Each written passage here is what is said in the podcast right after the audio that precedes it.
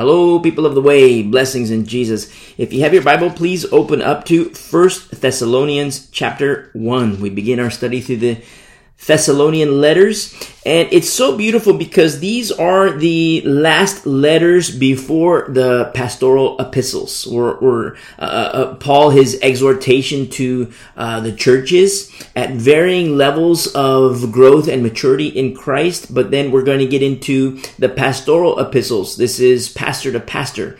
Uh, not yet. We have to finish the Thessalonian studies, but we make these distinctions. If you're if you're listening for the first time and you, you haven't gone through our uh, previous studies, especially through uh, Acts and Romans and First Corinthians on up to where we are, uh, purpose in your heart to do so, to, to listen to those messages because it's very important, especially when, when we get into First Corinthians and you're going to see how from First Corinthians uh, and in, in uh, uh, uh, uh, Galatians, Ephesians, Philippians, uh, you're going to see how there's not just growth and maturity, but with growth and maturity, how the tenor changes, how Paul exhorts varying levels of maturity and growth. Uh, it's very important to understand that and it will help you in your own growth and it will help us together in our growth unto Christ and growing unto Him. Now, understand that when we get into uh, the Thessalonian letters, uh, First Thessalonians and Second Thessalonians. These are the the last letters uh, to the churches, and then we get into the pastoral epistles. But remember, Colossae, Philippi, Ephesus are not Corinth and Galatia and it's kind of uh, uh, similar with Thessalonica. And we make these distinctions how Colossae, Philippi, Ephesus are not Corinth and Galatia because when we study the, the books and the letters, you see how Corinth and Galatia, Philippi, Ephesus, there are unique attributes to those regions and varying impacts to the saints and influence on the saints.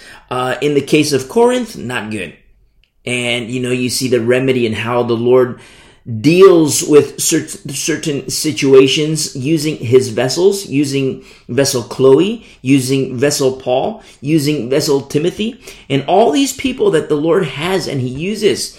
And then at the same time, you also see how uh, Galatia had its share of issues from a doctrinal sense. That Corinth had a had its share of issues in terms of like uh, uh, the works of the flesh, an abundance of the works of the flesh, and a refusal to grow up and mature in Christ. And then you get into Galatia, uh, uh, Galatian studies, and then you see how it's more of a doctrinal attack uh, a doctrinal attack. Remember the, um, the, the, the pseudodelphos, the secret brothers, the ones who present themselves as brothers in Christ, but really what they want to do is bring folks into bondage, bring believers into bondage by leaving Jesus Christ and going back to the law. And see, when you study these passages, you have this understanding and making these distinctions because and you know you, say like wow you know the, perilous times in in in in in in in Corinth perilous times in Galatia. But don't forget there's perilous times for us today in last days church. Perilous times it is prophesied.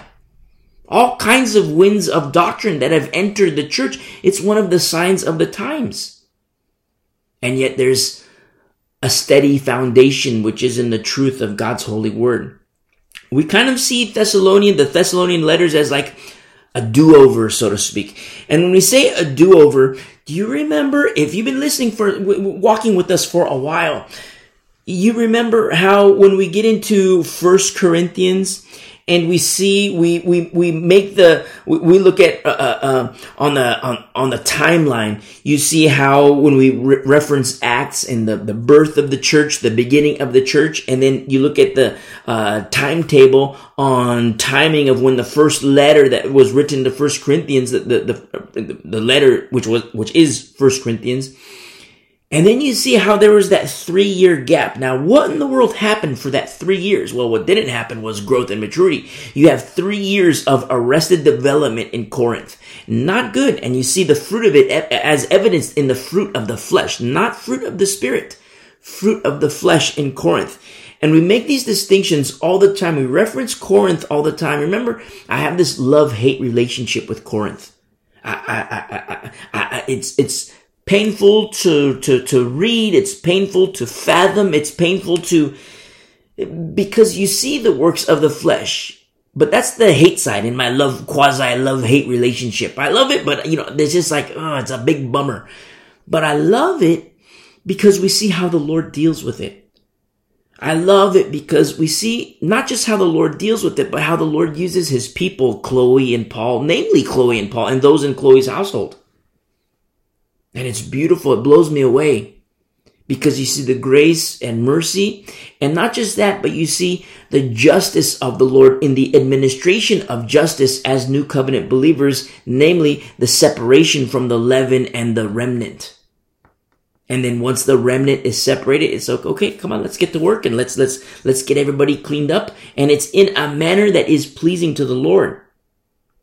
And so we see, if you're listening for the first time, you know, you, you might be like, you know, like, what in the world is he talking about? You know, three years, but purpose in your heart, purpose in your heart to listen to those prior studies because it will help you in your trajectory of growth. And I say that by faith because I don't want a trajectory of, you know, arrested development in you, in any of us. We're in the same boat. I don't want a trajectory of, you know, becoming dumb, you know, get, getting dumbed down, you know, at a time when, you know, in these last days, eh, at a time when we need to be on point. I want us to grow and mature and understand.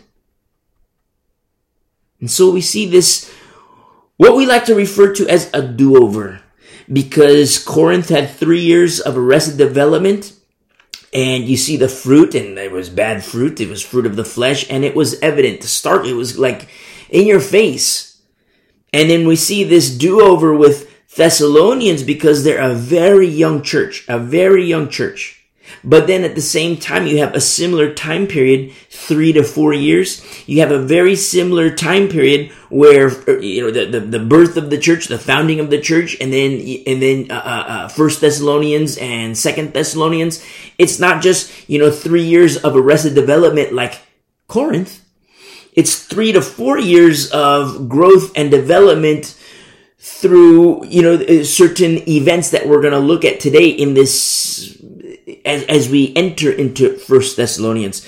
Turn it. I know I said you know look, look turn to First Thessalonians chapter one, but before we get there, uh, turn to Acts 17, the book of Acts chapter 17. And in the book of Acts chapter 17, verse 1, we see this little refresher course. If you've been walking with us for a while, we've, we've gone through these studies through the book of Acts, but a little refresher course because we're in, you know, we want to get the, you know, see what's going on geopolitically, see what's going on situationally, see what's going on, a little layout of the land of Thessalonica. And so we see here in Acts 17 verse 1, now, when they had passed through uh, Amphipolis and Apollonia, they came to Thessalonica. Now, this is Paul in his journey, in his missionary journeys in, in proclaiming the gospel and the good news of Jesus Christ. He says that in Thessalonica, in verse 1 uh, of Acts 17, he says, where there was a synagogue of the Jews. And this is all recorded. The book of Acts was written by Luke, Dr. Luke. Dr. Luke. This is all recorded by Dr. Luke. Keep that in mind.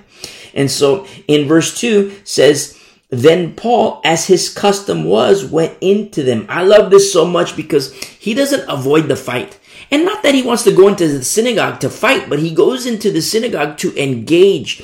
And remember what was happening with Paul and how the Lord was using Paul is that, you know, you see, and we reference this in our study in Galatians, but you see Paul transitioning from a new believer in Christ and you see in the course of time, and it wasn't just like, you know, after a month, after two months, you know, Paul spent some time, you know, in, in certain regions as he, he, didn't seek out the, uh, uh, uh, the apostles. When he became a Christian, he did not seek out the apostles. He sought the Lord.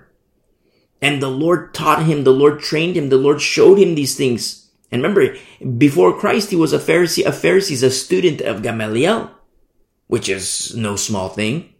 That's like saying, you know, this guy's, you know, with the, the uh, Oxford, you know, uh, uh, MBA from Harvard University. You know, this is like, whoa, they like when somebody says, "Oh, I got my uh, MBA," and you're like, you know, where'd you go to school? And they say like some, you know, you see the TV commercials. It's like, oh, I went to, you know, this university. It's like, okay, you know, but then somebody says, "Oh, I got my MBA from Harvard University." It's like, whoa, okay. And so we see this in Paul. His custom was to go into the synagogues because remember, he had a heart for the Jews.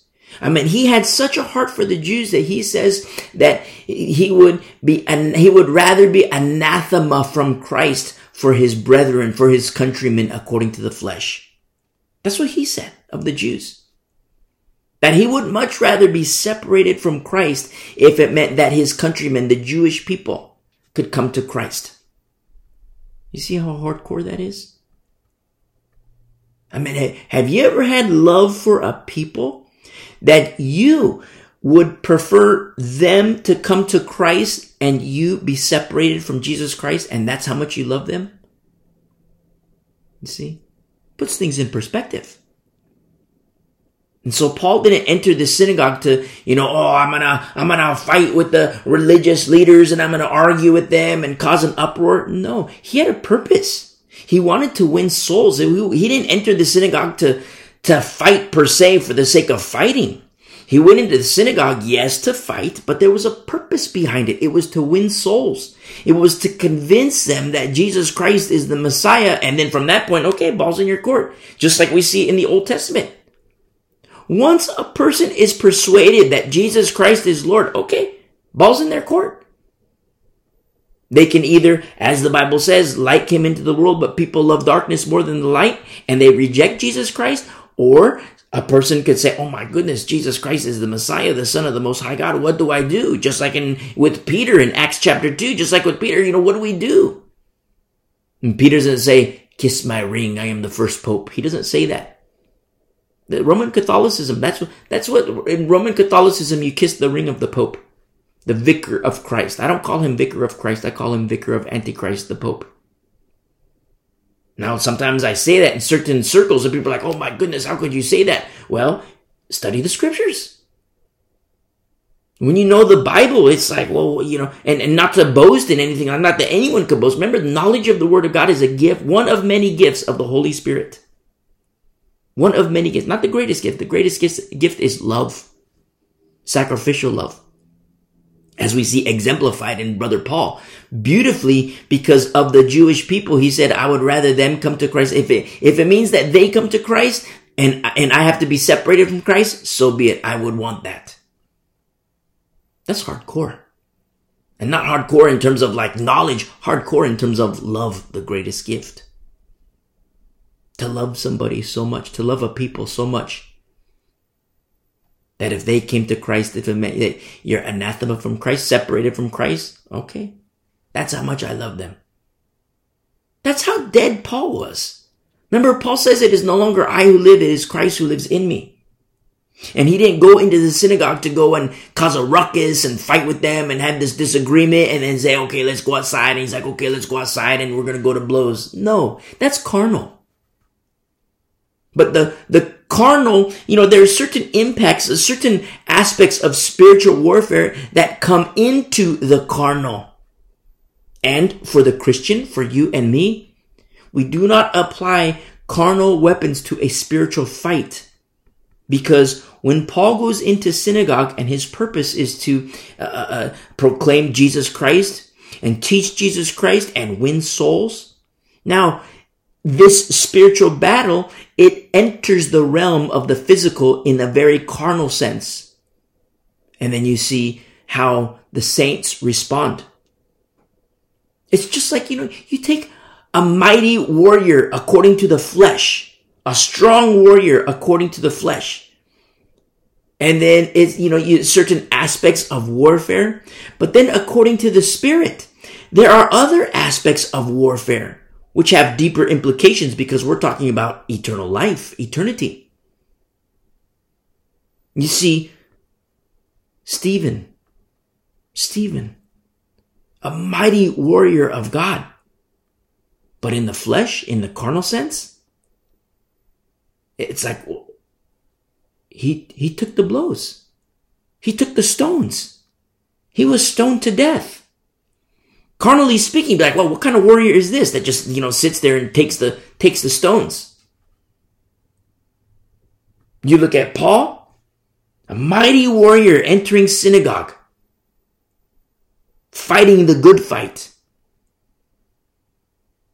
But then you see another aspect of it. It's like, well, you know, when this uproar happens, it's like, wow, now you see Paul and he's not engaging in that fight because that's carnal.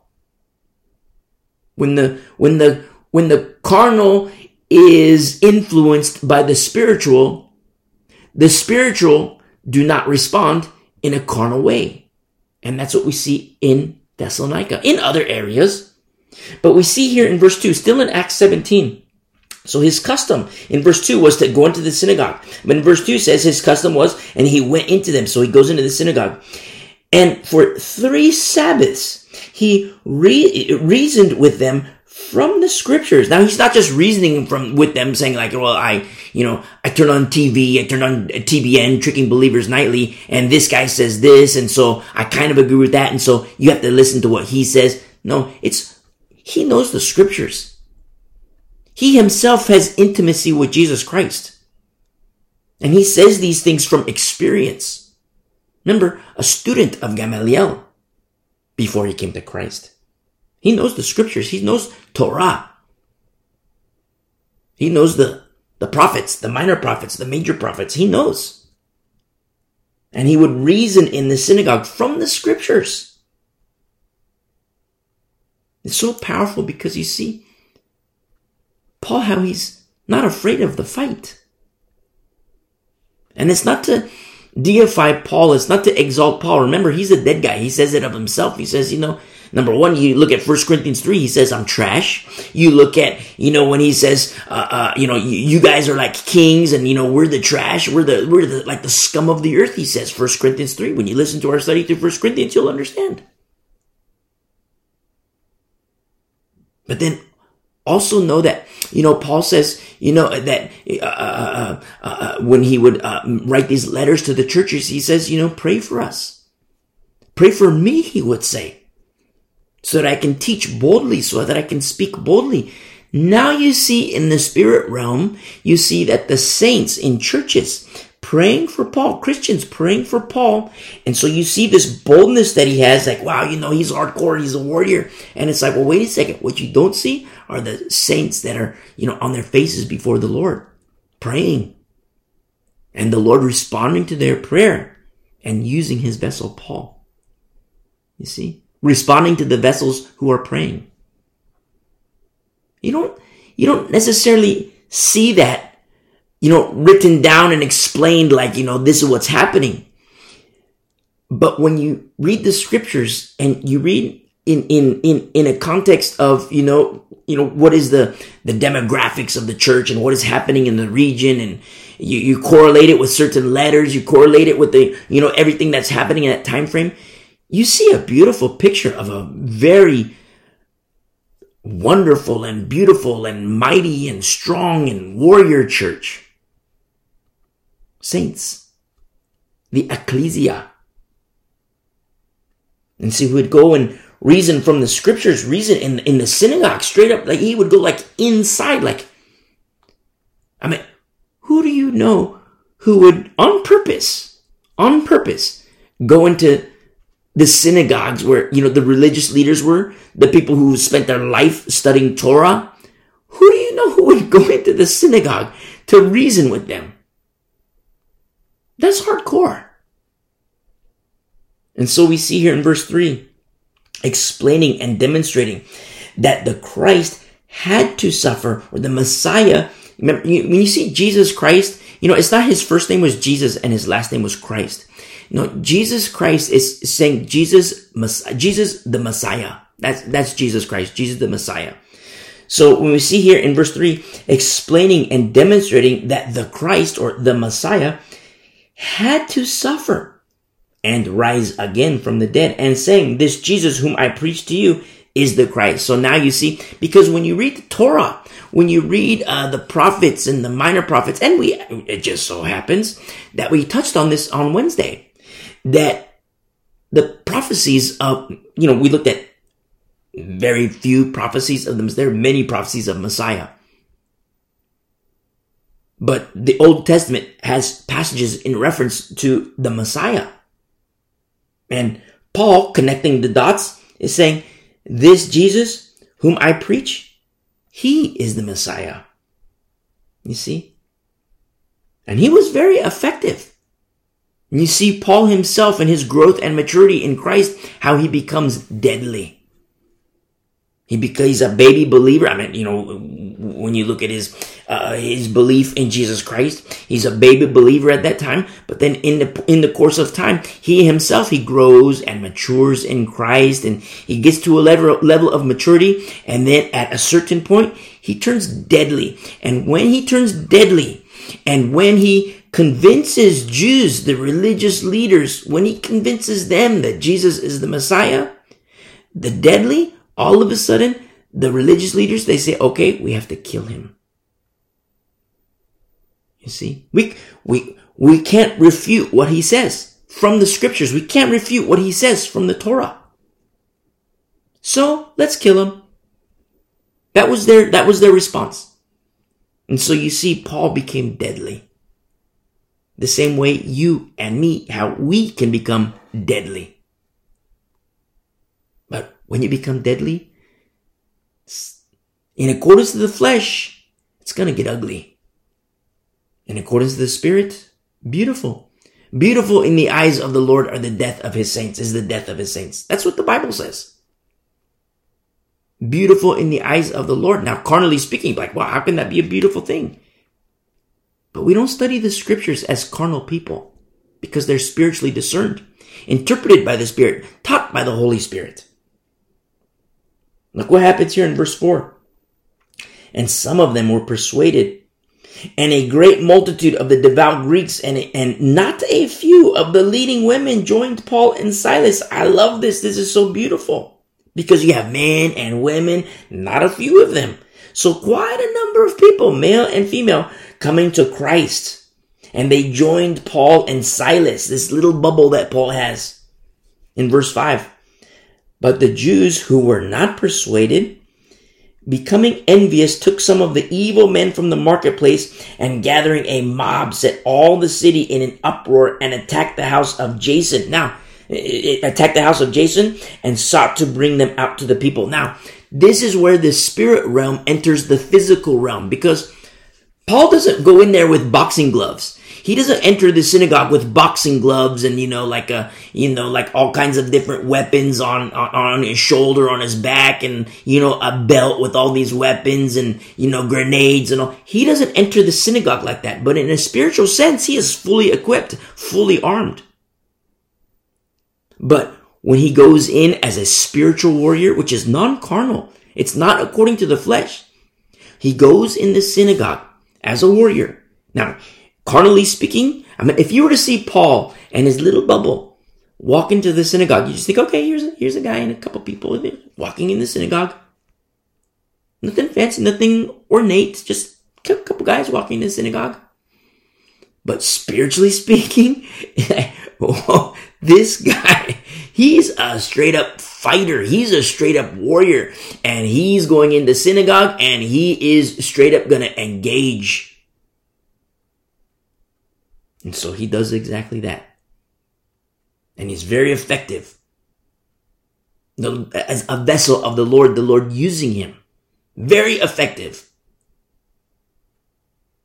And then all of a sudden, spiritually speaking, the fight is won in one regard because people turn away from the religious belief system and come to Christ and join in with Paul and Silas in this little bubble. So spiritually speaking, there is victory. But then now we enter the carnal realm because the religious leaders in verse 5, the Jews who were not persuaded, they became envious.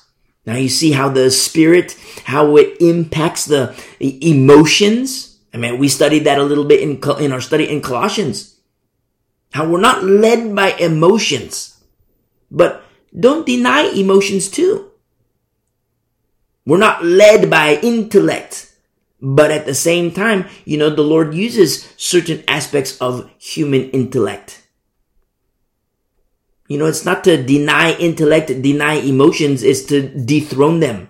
Don't be led by intellect and logic. Don't be led by emotions. We walk by faith, not by sight. We're led by the word of God and the spirit of our Lord. But to the ones that don't have that understanding, to the ones that don't have the Holy Spirit, Paul would enter the synagogue, he would say certain things. They were not persuaded. And in that state of not being persuaded, all of a sudden it evokes certain emotions, the little feelers, they start to go to work. And what were their little feelers doing? Well, they became envious. And now in becoming envious, what did they do? They take some of the evil men in verse 5, evil men from the marketplace. And then they gathered a mob, setting all the city in an uproar. You see how the spirit impacts the physical realm? You see? Now, as Christians, as born again believers, we walk according to the spirit. Everything is spiritual. We walk according to the Spirit and yielding to the Spirit. And the Spirit of the Lord yields, uh, leads to the Word of God. Always. The Spirit of the Lord will never lead a Christian, never lead anybody, anybody in, in, in away from the Word of God. The Spirit of the Lord leads into the Word of God, never leads into the law. Remember, listen to our study through Galatians, you'll understand. The Spirit of Jesus Christ never leads to the law. I mean, it just so happens we studied, remember the three from Wednesday? It just so happens we studied this, the three on Wednesday. And for my Talmudic friends, for my Talmudic friends who happen to be listening, nine out of ten. Nine out of ten to those who have ears. Don't forget. We see how the, as Christians, we see how the spiritual fight can easily impact the carnal. But does that mean that we automatically switch gears into a carnal fight? No. You don't see that in the Word of God. You see it in the Old Testament, but that's pre-seed. Remember, the law was added because of sin until the seed. You see it in the Old Testament pre-seed. Listen to our study in Galatians. Post-seed, you do not see that. Because now we see in verse 5 how those who don't have the spiritual understanding, all of a sudden, it, because, you know, they're, they, they're little feelers, the emotions and they become envious. And in verse 5, they take some of the evil men from the marketplace, gather a mob, and set the city in uproar and attack the house of Jason and sought to bring them out to the people. But when they did not find them, they dragged Jason and some brethren to the rulers of the city, crying out, These who have turned the world upside down have come here too. You see? A home invasion. This is a straight up home invasion. Jason, one of the, one of the converts, one of the, I say converts, but a brother who came to Christ. He came to Christ.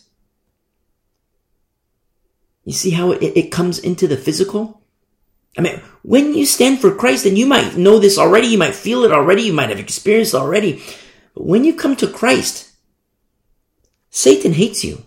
I mean, Satan has always hated you. He pretends to like you. But when you come to Christ, he really hates you. He wants you dead.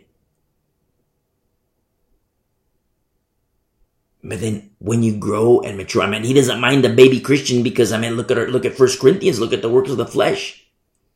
But as you grow and mature, and if you become deadly, oh my goodness, I mean, he has a big crosshair on you because he wants to kill you.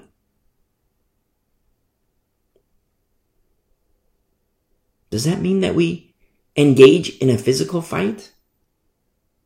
You don't see that. You see it Old Testament, but that's pre-seed.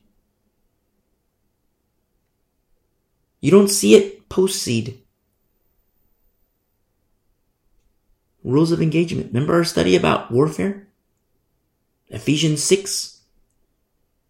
Correlating that it just so happened that week that when we studied that, we looked at, you know, uh, uh, Deuteronomy 20, spiritual warfare. And we see the rules of engagement according to the law, rules of engagement, uh, you know, the rules of engagement according to the old covenant and rules of engagement according to the new covenant. In post seed, we have a specific, very specific rules of engagement, and it's spiritual.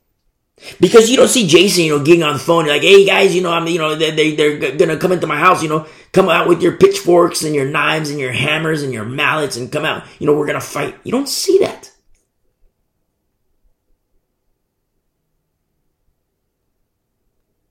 And yet we see here in verse 6, they drag Jason and some brethren to the rulers of the city, saying, These who have turned the world upside down. Remember, they're looking for Paul and Silas. Have come here too. When you stand for Christ, you grow and you mature and then you become deadly. The world will be turned upside down. The world will be turned upside down. It's, it's how the Lord works. Using you. I mean, in a carnal sense, in a very carnal sense.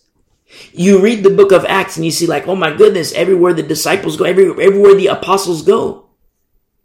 Everywhere the apostles go, it's like, wow, the world is being turned upside down. But you know what's happening is that people are becoming Christians. Remember, there was a great commotion about the way people are becoming Christians. And the world is being turned upside down in one regard. But when you look at it a different perspective, you say, wow, you know, things are being turned right side up for those individuals who become Christians. That's why Paul says, look, you guys are like kings. 1 Corinthians 3 says you guys are like kings. We, the workers, remember we make the distinction between field and work. He says we're the scum of the earth. We're the trash.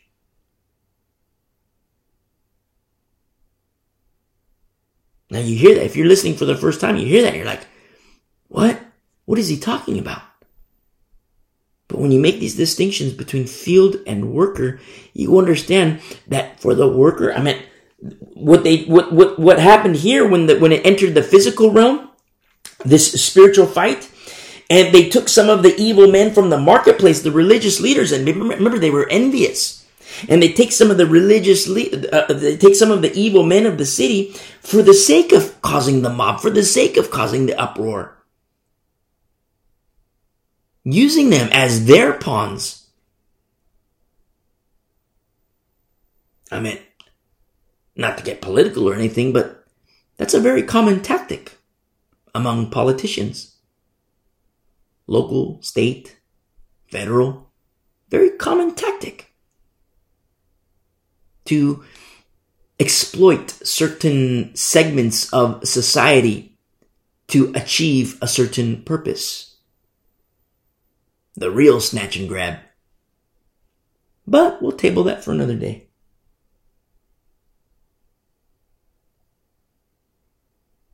And so look what happens here.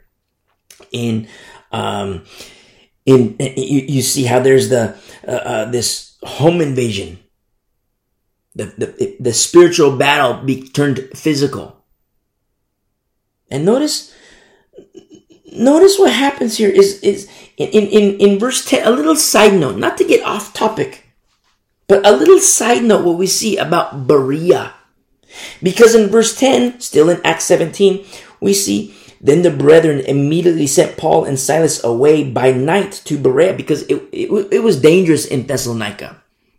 Thessalonica, very, very dangerous.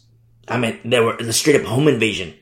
A mob being exploited, evil people being exploited specifically for the purpose of, you know, hey, go to those Christians. Go to those Christians' homes. Pull out whoever's living there. And so the brethren sent Paul and Silas away by night to Berea. When they arrived, they went into the synagogue of the Jews. So it's the same same battle plan, so to speak. How Paul it was customary for him to enter the synagogue because he wanted to win his countrymen to Christ. And so he says they were more fair-minded of the Bereans in verse 11. They were more fair-minded than those in Thessalonica in that they received the word with all readiness and searched the scriptures daily to find out whether these things were so. Therefore, many of them believed, and also not a few of the Greeks, prominent women as well as, as well as men. Then we see, but when the Jews from Thessalonica, you see, wow, Thessalonica, here it is again. When they learned that the word of God was preached by Paul at Berea, they came there, they came there also and stirred up the crowds. So they were being followed. Paul being followed. You see? That's one of the tactics of the enemy. Because as you grow, as you mature, don't be surprised when you are followed by opposition. Don't be surprised. Because the enemy wants to kill whatever attempt. He wants to attempt to end whatever the Lord is doing in you and through you. Don't be surprised when opposition follows you. See it as a sign. You see? You hear us mention from time to time to be a Berean. Yes, to be a Berean is to search the scriptures. As has happened here in Berea, they were more fair-minded in verse 11, and they searched the scriptures daily. But searching the scriptures, it's not just searching the scriptures. A lot of times people say, oh yeah, I'm a Berean, I search the scriptures. Okay, that's nice. But don't forget, Jesus Christ, our Lord himself, says to the religious leaders, he says to the Pharisees, you search the scriptures and because in them you think there is eternal life. Do you, see that difference there? You say, well, I'm a Berean, I search the scriptures. Okay, which is good. But is it all? No. Because searching the scriptures is good, but don't forget that Jesus Christ says to the Pharisees, you search the scriptures and in them you think there is an eternal life. It's like, well, wait a second. I thought searching the scriptures was good. Absolutely. Searching the scriptures is good. Except notice here in Acts 17 verse 11. They received the word with all readiness. You see? They received the word with all readiness. It's not just to search the scriptures for the sake of searching the scriptures, like the Pharisees, but to search the scriptures, yes, to, eh, to, to eh, daily to find out whether these things were so, but then at the same time to search the scriptures and receive the word. Because one is head knowledge search the scriptures. It's like, you know, you know, the head, you ever see like people say, wow, this guy's so smart. Wow, this gal, she's so smart. He's so smart. And wow, look, they're so smart. And then you talk to them and you're like, yeah, they have book knowledge, but they're kind of dumb. I mean, look at like university, what's being produced out of universities. I mean, have you ever talked to like a, a college educated millennial or college, college educated generation Z? See, they, they got the book smarts. They got the degree, they got the book smarts, but you talk to them and you're like, wow, I'm going to throw this guy because they don't have the wisdom. They got the book smarts, but they don't have the, the street smarts. Or they got the book smarts, but they don't have, you know, they don't have the, uh, a different kind of smarts, so to speak. And for us as Christians, it's the smarts that say, receive the word with readiness. It's not just to search the scriptures so that we can be textbook smarts, but search the scriptures and receive the word in all readiness. It's very important. Now you see how this spiritual battle that we are in, and you know, surprise, you know, if you think you're not in it, surprise, you're in it. You you believe in Jesus Christ, you're in it. Now, there are varying levels of spiritual warfare. But then at the same time, also remember that in these varying levels of spiritual warfare, how it can easily enter and very often enter and in the last days will not just likely enter, it absolutely, absolutely will enter the physical realm. What does that mean? Does that mean that we also engage in the physical? No. That's rules of engagement, old covenant. Rules of engagement, new covenant? It's different. It's not the same. In order to make the distinction, in order to make not just the distinction, but in order to align oneself to the specific rules of the new covenant, it requires discipline. I mean, the, according to the flesh, the best warriors that I have ever encountered, the best, mightiest warriors I've ever encountered, according to the flesh, very highly disciplined. The, they're one and the same. You see mighty warrior, you also see discipline. You see discipline, you also see mighty warrior. Because it's the discipline that insists that the warrior responds and acts accordingly. So you see, Thessalonica, a very young church, but the battle for them was almost instantaneous the battle for the new believers in Thessalonica. I mean, imagine Paul coming into town, a little bubble. Silas, Timothy, Dr. Luke. And this little bubble, they go into synagogue. And for three Sabbaths, he persuades people to Christ. He wins brothers and sisters to Christ. Jew and Greek. And in that, in that time period, envy is setting in. The non-believers, the ones who were not persuaded, envy, it gets to the point, for three Sabbaths, it gets to the point where they say, okay, now we're envious, you know, and we're going to take these rebel rousers of our community and we're going to exploit them and use them for our purpose. What's their purpose? Catch Paul and Silas and if you can't find them, you know, bust into Holmes' home invasion, Jason's house. House. I said house. I'm not from Minnesota. you see how powerful this is? It's hardcore. And so we see that a very young church. I mean, what if Jason became a believer that day? What if Jason became a believer, you know, two weeks prior and all of a sudden his home is being busted into? What if Jason became a believer that, that first time? So he's been a, a Christian for three weeks and all of a sudden his house is getting busted into? Very real. These are things that we're going to experience in the last days. The saints of the Most High will experience in the last days people coming to Christ. Boom, same day, within a week, boom, same day, or boom, within a week, boom, within two weeks, boom, within three weeks. Home invasion. Where did you hear this message? Gestapo like tactics. The brown shirts. It's prophesied. Thessalonica was like a now that that's kind of like the the the uh, uh, the blueprints of the spiritual battle, which delves into the carnal battle, and you know we have rules of engagement as Christians of how to respond. That's kind of what like a little overlay of what's happening in Thessalonica. But what is Thessalonica?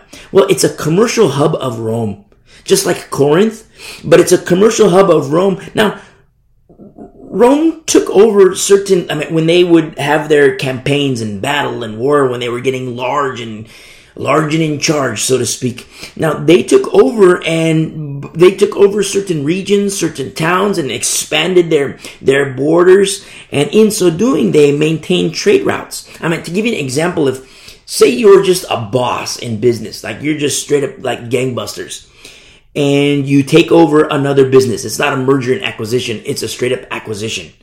And you take over another business. Now, you take over another business and when you take over another business, you're not going to, you know, cut off their supply lines, cut off their connections, cut off this. No, you're going to keep the staff there.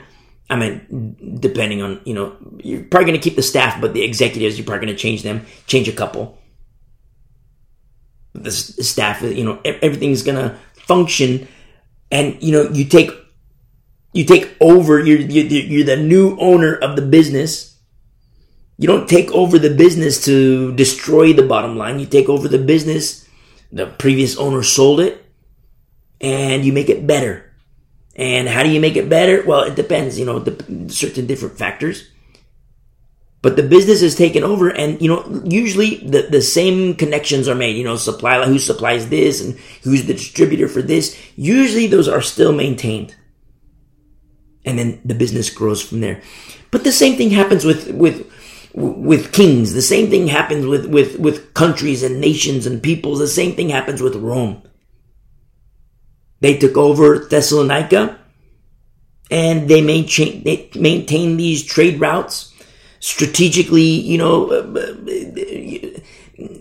uh, a, a very strate- strategically located populace. I mean, when you look at from a topographic topographical sense, you see like the mountains and the waterways. It's like okay, you know, Thessalonica is like a perfect location for you know to receive shipments and to go into the lands and you know for shipments to be you know uh, brought into certain regions. It's a very strategic location, but it was a commercial hub geographically, geopolitically, topographically, very advantageous region. But this also presents other problems. A land of opportunity, so to speak. This is something that Demas succumbed to. Remember, we just referenced that last week when we closed uh, Colossians. You see how Demas was with Paul. But Demas, when you get to the, uh, turn with me really quick to Second Thessalonians. Or, or Second Timothy, sorry. And in Second Timothy,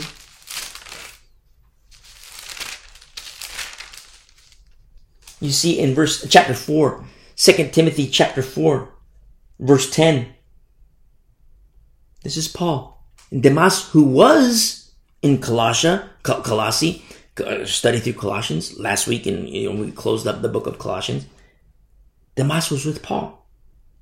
And then you see in verse 10, 2 Timothy 4, Demas has forsaken me, having loved this present world and has departed for Thessalonica.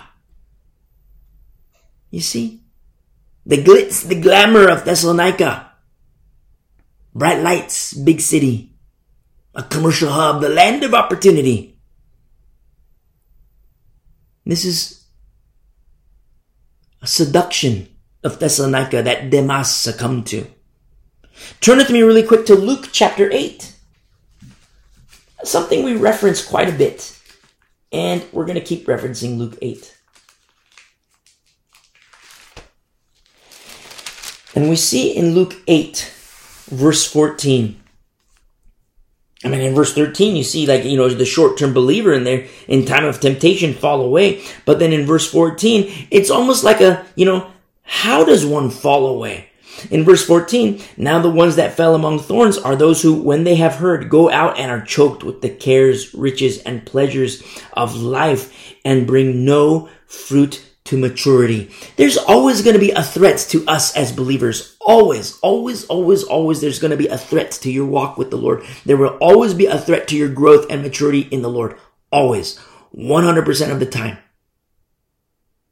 And these threats present major issues for babies. Major issues to a lesser degree for adolescents major issues to an even, even lesser degree for the mature. And it presents issues to the deadly. Remember, we make these distinctions. If you if you're listening for the first time, you're like, "What is he talking about?" This is our study through. Well, I mean, Acts all the way up to where we're at now. But you know, we studied this last week, and uh, uh, we closed out the book of Colossians. Kind of different growth levels, maturity levels of the Christian. And for the deadly Christian, yes, there's always going to be a threat. There's a threats to everybody, all of us as Christians. But for the deadly, you're equipped. You know how to fight. You don't have a shiny uh, a shield. Your shield is dented and worn and it's very effective. It just got some dents because you've taken some hits. You've blocked some hits. You got, you know, a breastplate that's not like chrome. It's not shiny. It's been worn. It's been used and you got some dents in it. You got a helmet that's not chrome. You got a helmet that's been worn. You got a helmet that's got some dents in it because, you know, you took some blows. And that's what happens to the deadly warriors. You engage, you're going to take blows. But does that mean we give up the fight? No. This is something that Demas didn't understand. this seduction. Oh, look. You're with Paul in Paul's bubble. And look, you gotta sleep on the grass tonight. Look, no food tonight. But look at the land of opportunity in Thessalonica. Bright lights, big city, this could be yours seduction. It's very important to be fully aware of these threats. Yes, there's threats like, you know, temptation, the sex, the drugs, the rock and roll, and, you know, not to nullify those, not to discredit those. I mean, those are very valid threats upon any, any of us. But then there's also another kind of seduction of the world being pulled away. Oh, look, this opportunity over here, opportunity over there. And Paul giving a report. You know? Only Luke is with me, he says. Dr. Luke. Just the doctor. You see, only Luke is with me. Demas he left. He went to Thess- Thessalonica. It's very important. I understand that, you know, we have jobs and we gotta, you know, we have to buy groceries, we have to buy food and, you know, pay rent and pay mortgage and pay utilities and we have to do all this stuff. I get it. We're in this world. We're not of the world, but we're, we, we, we live in this world. We gotta make a living, you gotta pay for gas, gotta, I get that. But always be cautious of money. Because the love of money is the root of all evil. A lot of Christians give warning about money. And the warning is correct. There is an inherent danger behind money, the threat. Money can be used for godly things. Money can be used. I mean, you, you, you turn on the lights, you got to pay for electricity. Money is used for that. But the love of money is a little different. Mm, a lot different in some cases, and you see the fruit of that too. But a lot of times when Christians warn about money, when Christians warn about money, the warning itself is correct. But the vast majority warn from the perspective of, I cannot attain it. They warn about money, but yet from their perspective, it is, I cannot attain it. And it's just a front. Because they'll warn about money and they'll still go gambling. They'll warn about money and still go to the casino. They'll warn about money and still hang, you know, cash on a tree. And I've seen that in Christian homes. You go into Christian home and you see like $5 bills, $10 bills. It's like, like hanging on a plant. You're like, what? What is this? And they warn about money. And the warning, yes, it's, it's valid. But in many cases, it's a front where the warning is correct, but they're hypocritical, which places them in the wrong. So the warning is correct, but from them, it's wrong. Because look at the heart. Oh, be careful about money, be careful about money, but I'm gonna go to the casino. Oh, be careful about money, but I'm gonna hang these, you know, hundred dollar bill on a tree. Name it and claim it. So the the love of money is evil. And people warn about money. There's a seduction of Thessalonica even in these last days. A seduction of Thessalonica. But understand, just like there's a seduction of Corinth. We're in the world, but we're not of the world.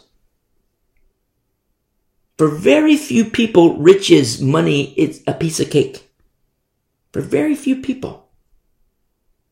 Pulling profit is no big deal. I mean, in some cases, it's almost criminal. Phone call for a 10 minute phone call, a guy makes $10,000. For very few people, riches are a piece of cake, but their perspective is different because riches are easily attainable for them. But what's different about them when they warn about money? They don't want it. You see, one person, you have two people, and they both warn about money. Oh, be careful with money, be careful with money. They both say exactly the same thing except the heart of one who goes to casinos and buys the lottery tickets and you know puts money on a hangs money like literal cash on a on, on a on, on a branch and you know several branches you know all these dollar bills hanging on a tree. Just like you see like you know berries on a on a plant you know you see like you know money cash hanging on a tree like taped onto a tree on the leaves. Like what is this? Oh by faith you know i'm just gonna name it and claim it. But then there's another person where riches are very easily attainable and in an honest way, not like easily attainable because he sells crack. Easily attainable because, you know, some kind of nefarious, you know, dirty money. No, easily attainable and everything is on the up and up. And yet these people who say like, you know, be careful of money and, you know, I don't want it. Remember Paul? Paul and the centurion? The centurion was kind of marveling at Paul, like, Paul, like, I, the centurion says to Paul, it's like, I'm, I'm Roman because, because I, I paid a fortune for it. I, I paid a lot of money for my citizenship of Rome. And, you know, look at you. You just, you know, you are in these robes and, you know, here you are, you, you know, you don't even look like a rich guy. I, I paid a lot of money to be a Roman citizen. That's what the centurion was saying to Paul. I paid a lot of money for this. And Paul says, I was born a Roman. you see that perspective? You don't see Paul writing to letters, oh yeah, I'm Roman. You don't see Paul writing to the, you know, exhorting the Macedonian saints, oh yeah, I'm Roman. You don't see Paul writing to Galatia, oh yeah, I'm Roman. But to the centurion, Paul says he revealed to the centurion, I'm Roman by birth. Which puts things in a completely different perspective. Because certain things afforded to Paul as a Roman citizen that were not attainable for just anybody.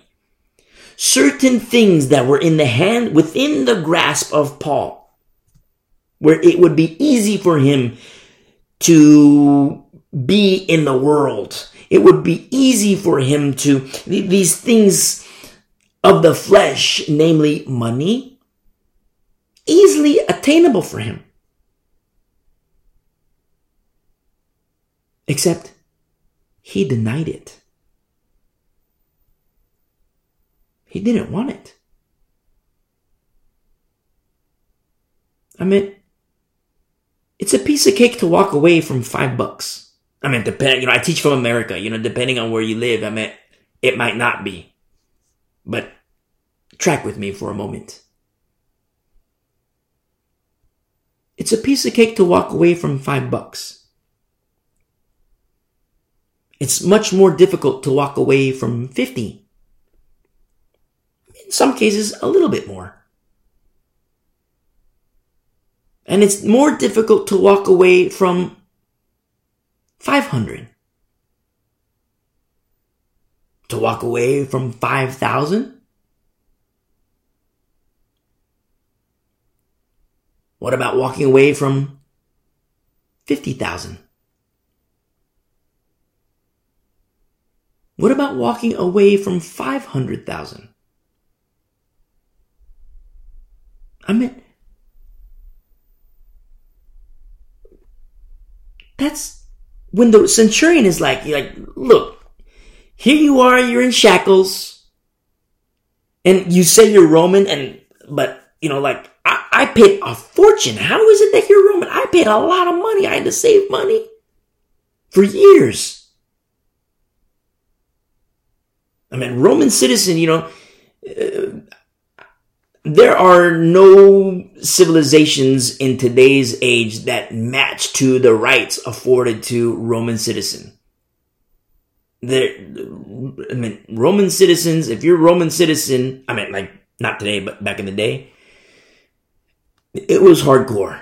Very, very pleasurable lifestyle according to the flesh as a Roman citizen, rights afforded to Roman citizens and certain benefits afforded to Roman citizens, not just to anybody. And the centurion, centurion's not on the low end of the totem pole. The centurion is the centurion, you know, high end command. Picture like, you know, if, military, if you're, you know, military experience, picture like a colonel. Not like, you know, butter bars. No, picture like a colonel a full bird colonel saying, you know, I paid a lot, for a colonel to say like, I paid a lot of money to be a Roman citizen. Talking to disheveled Paul. Torn robe. Who knows what he looked like, you know, probably a f- fresh beatdown. Torn clothes. Maybe it's been a while since he bathed. And the centurion, colonel, so to speak. How is it that you're, you claim to be a Roman? I paid a lot of money. How? And Paul says, um, I was born Roman. He didn't boast in that to any, to, to, to the, the churches. He didn't say, hello, Galatians, you know, blessings in Jesus. Oh, by the way, I'm Roman. Hello, Corinthians, blessings in Jesus. Oh, by the way, I'm Roman. And yet, look at his walk. Telling the saints of Corinth, you guys are like the kings. You guys live, you know, you, you're the kings. We, this bubble, we're the trash. We're the scum of the earth. See, somebody could come to you who could say, Oh, yeah, be careful with money. Don't love money, but meanwhile, I'm going to go to the casino. Don't love money, but meanwhile, I'm going to, you know, do this dirty business online to get free money. I'm gonna sell my body online, get this free money, you know, easy money. Don't love money. Meanwhile, I'm gonna sell my crack on the corner, get my easy money. Don't love money, but meanwhile, I'm gonna go buy my scratch scratchets at the at the at the store and you know buy like a hundred dollars worth of lottery tickets and hopefully I'll win the lottery. But you you don't love money. But Paul says, hey, be careful with money. It's a little different. One guy says, be careful with money. Paul says, be careful with money. It's like, it's a little different coming from Paul. Why? Not just look at his walk, but look at what he's denied. Now, not to deify Paul. Remember, he's just a dead guy. No disrespect to Paul. But it's the Lord in Paul. You see, Paul's just a dead guy. He says, It is no longer I who live, it's Christ who lives in me. And so when he warns about Thessalonica, you know, be careful about the glitz and glamour of Thessalonica, it's a little different because he's denied the glitz and glamour as a Roman citizen. This is something that Demas forgot. Something that Demas succumbed to this seduction of Thessalonica. You see? And that's where the Thessalonians, that's, that's their landscape. You got a home invade, you got the, the, the violence of becoming, being a Christian, like boom, right, right smack in your face. Not like five years down the road, not 10 years down the road. I mean, in the case of Jason, Maybe he became a believer that very same day. You know, maybe he became a believer three Sabbaths prior, the very day that Paul and Silas, Silas and his little bubble, when they entered town, they went in the synagogue. Maybe they became a Christian then, but then within three weeks, straight up home invasion. What's his crime? Believing in Jesus Christ. You see? There's that threat. But that's not the only threat. There's the threat of the glitz and glam. The land of opportunity. You say, oh yeah, I don't have a problem with money. I'll, I'll walk away from five bucks, no big deal. Oh yeah, I'll walk away from 500 bucks, no big deal.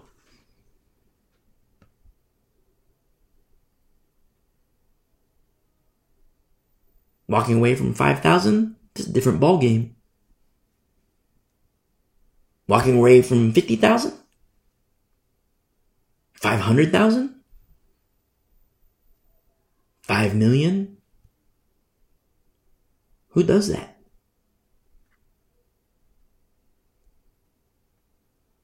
So we look at Acts 17, and that happened around 49 AD. First Thessalonians was written around 51 AD.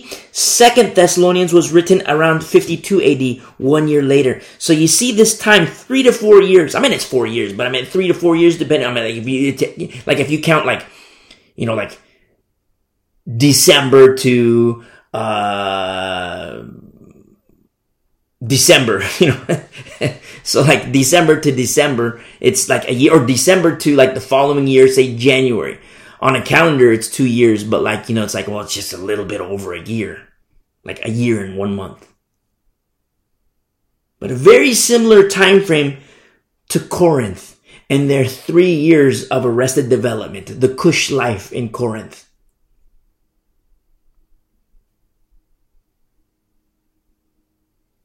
That's why we refer to this as the great do-over. And I love it the great do-over. You take the the beginning of the church in Corinth, okay, what happens for three years? You know, defunct teachers, defunct pastors, defunct elders, and you see the fruit of it in the church. Ugly fruit, bad fruit. You look at Acts 17, it's like, whoa, okay, like, whoa, this home, like, you know, like, you know, right out the bat, you become a believer, okay, boom, home invasion. Boom, right out the bat. Right out the, right out the gate. The cost of being a Christian was like, boom, immediate. A couple years later, Paul writes a letter. A couple years later, Paul writes a second letter. Almost like Corinth. We see the great do over. You see? The great do-over compared to Corinth.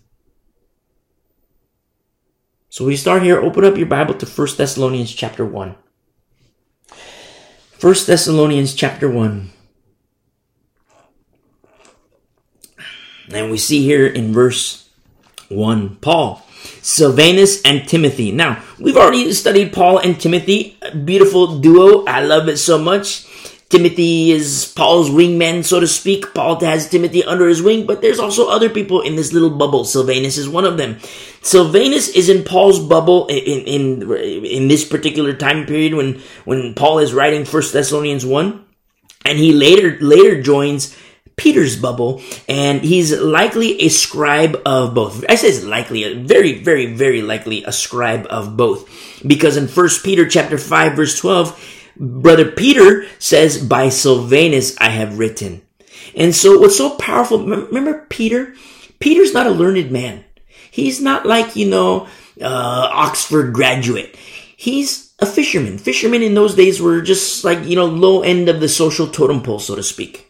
I'm just, you know, I, I say that, you know, um, in common jargon. I'm not advocating totem poles, you know. I'm just saying, you know, he's on the low end of the totem pole.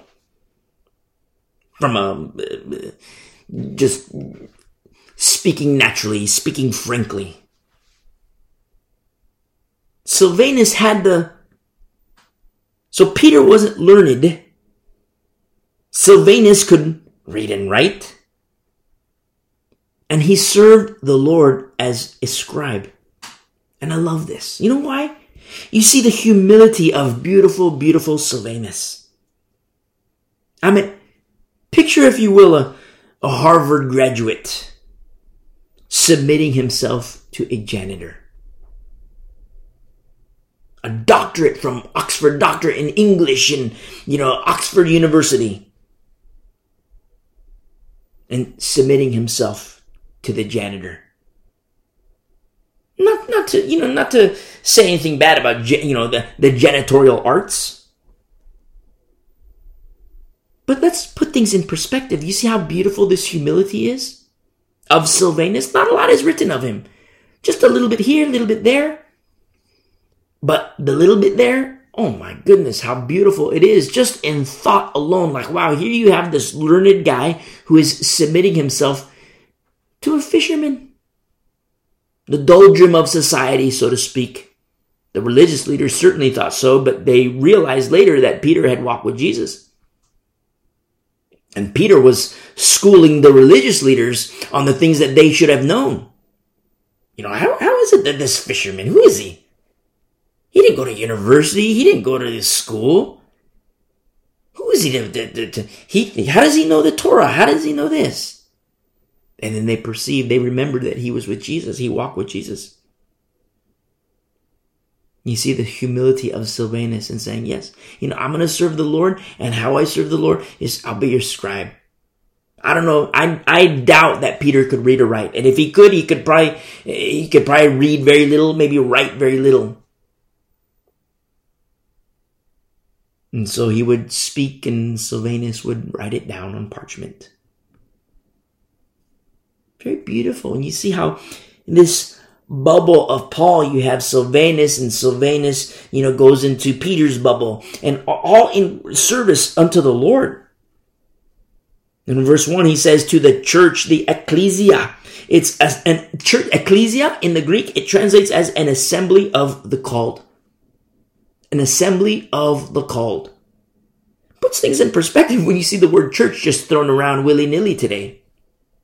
Oh yeah, we go to church. Oh yeah, I go to church. We have a little 10 minute sermon. Then we talk about politics. Oh, we have a 10 minute sermon, then we go play basketball. We have a 10 minute sermon, then we go play checkers. You know, 10 minute sermon, and then we go do the ladies sewing, whatever the, I don't know. You know, I'm a guy, so I don't know, whatever the ladies do. Not a social club. Ecclesia is the assembly of those who are called. See? A little deeper. A little deeper than the, the carnal eye. To the church, to the ecclesia of the Thessalonians. Remember, this is this is around 51 AD, and just two years prior was the home invasion and the uproar in Thessalonica to the church of the Thessalonians in God the Father and the Lord Jesus Christ. You see, this, remember also in Colossians, now, these are, you know, we're, we're kind of far removed from First Corinthians. If you've been walking with us for a while, we're kind of far removed from First Corinthians. And so we're going to reference these certain passages like, you know, to the church of the Thessalonians in God the Father and the Lord Jesus Christ. Now remember the treasures of knowledge and wisdom are hidden in the Father and the Son. That's from our study in Colossians chapter 2 verses 2 and 3 where we have this exhortation of the danger of praying to the pneumos. A lot of Christians, you know, oh, the Holy Spirit, and they cry out to the Holy Spirit, oh, Holy Spirit. Never pray to the Holy Spirit. We pray to the Father, we pray to Jesus Christ. Because what happens, you open yourself up to the pneumos, you open yourself up to the pneumos. Most saints today are unequipped to understand and unequipped to engage in that type of fight when a person opens themselves up to the pneumos in praying to the Holy Spirit. It's not to it's not to speak negatively about the Holy Spirit because remember, the Lord says, you know, not, not by power, not by might, but by my spirit. That, I mean, he says not by power nor by might, but by my spirit. And it's like, whoa. I mean, that put things, that, that puts things in major, major, major perspective because it's like, I mean, God is almighty and he has done and does and will do a lot of mighty things. And he says, not by power, not by might, but by my spirit. It's like, whoa, okay. It's not to, it's not to discredit the Holy Spirit. But don't pray to the pneumos. Don't pray to the Spirit.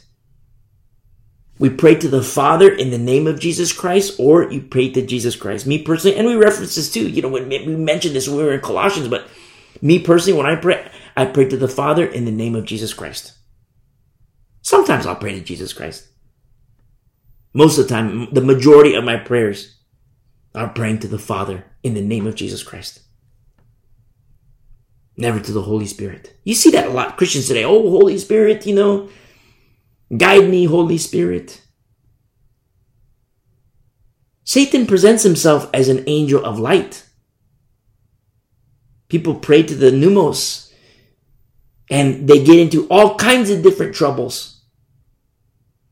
But understand that in accordance to the word of God, Colossians 2 verses 2 and 3, that we see that knowledge and wisdom are not found in the pneumos, are not found in the Holy Spirit, are found in the Father and the Son.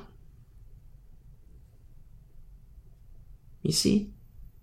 We don't pray to the Spirit, we pray in the Spirit. It's very important to understand, even, even more so in these last days. And you're starting to see this more and more. People praying to the pneumos.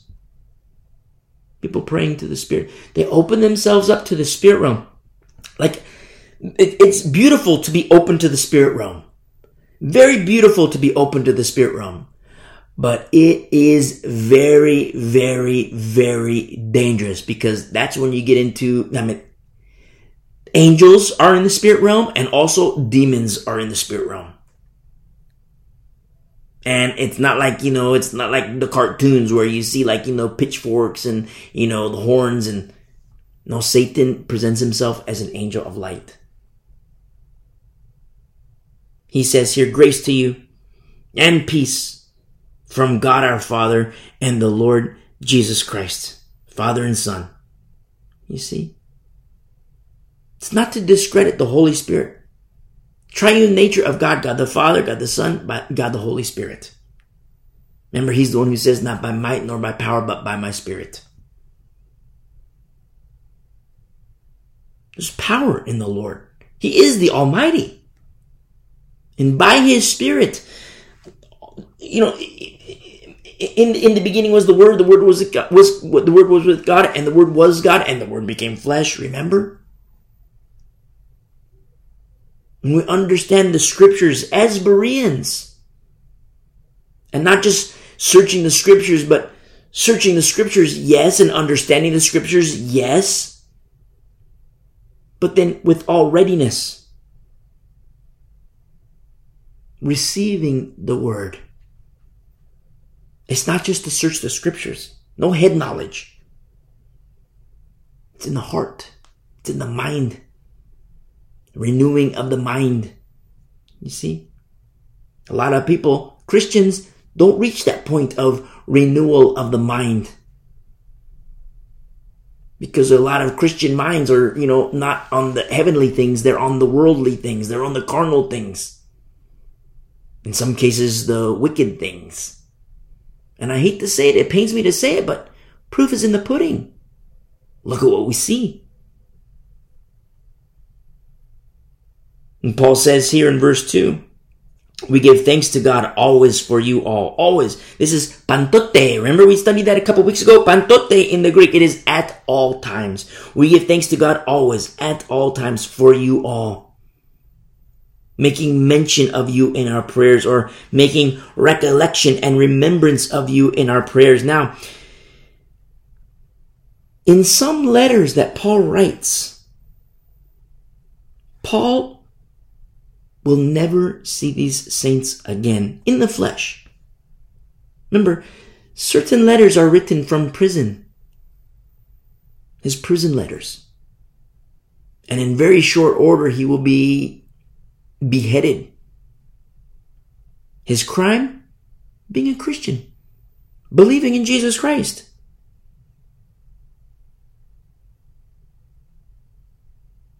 And yet we see Paul making mention of the saints in Thessalonica, not just these saints, but saints everywhere. Always. Pantote at all times. And these are saints that a majority of saints Paul won't see again. And yet he prays for them without ceasing. Always making mention in recollection of the saints and remembrance of the saints. Now, remember this for the last days. Because as we get further to the, in the events or to the events as specified in scripture, the events of the last days, there's going to be a great separation. The isolation of saints. It's one of the evil tactics of our adversary. Isolate because Satan doesn't want ecclesia, an assembly of the called. I mean, if you had to, if, if you, if you had to fight somebody, one on one is a lot easier than one on, you know, 50.